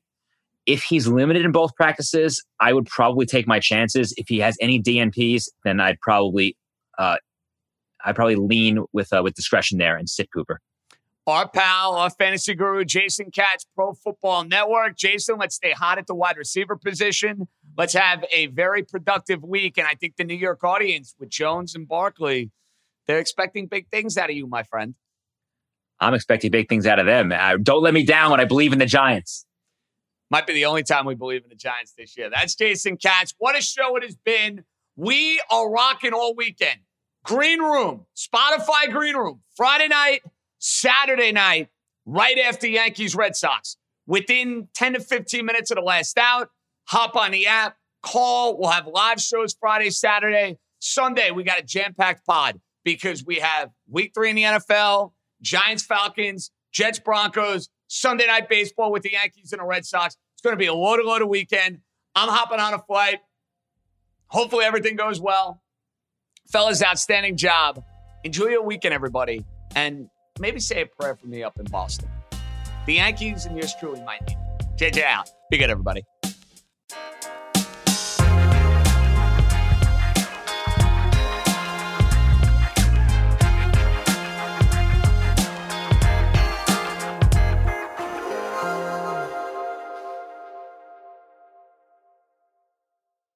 This episode is brought to you by Hotels.com. If you're busy like me and you're trying to catch your kids' games, it's important to have somewhere where you can go to find a good hotel. We're all over the place. Sometimes, you know, we're in Florida, we'll be in New York, we want to take the wife on a quick vacation and get away. Whether you're looking for a relaxing getaway or heading out of town to see the playoffs, Hotels.com app has a perfect hotel for every trip. Compare up to five hotels side by side so you can see prices, amenities, and star ratings without having to switch back and forth between options. So start planning your next getaway and find your perfect somewhere in the Hotels.com app today.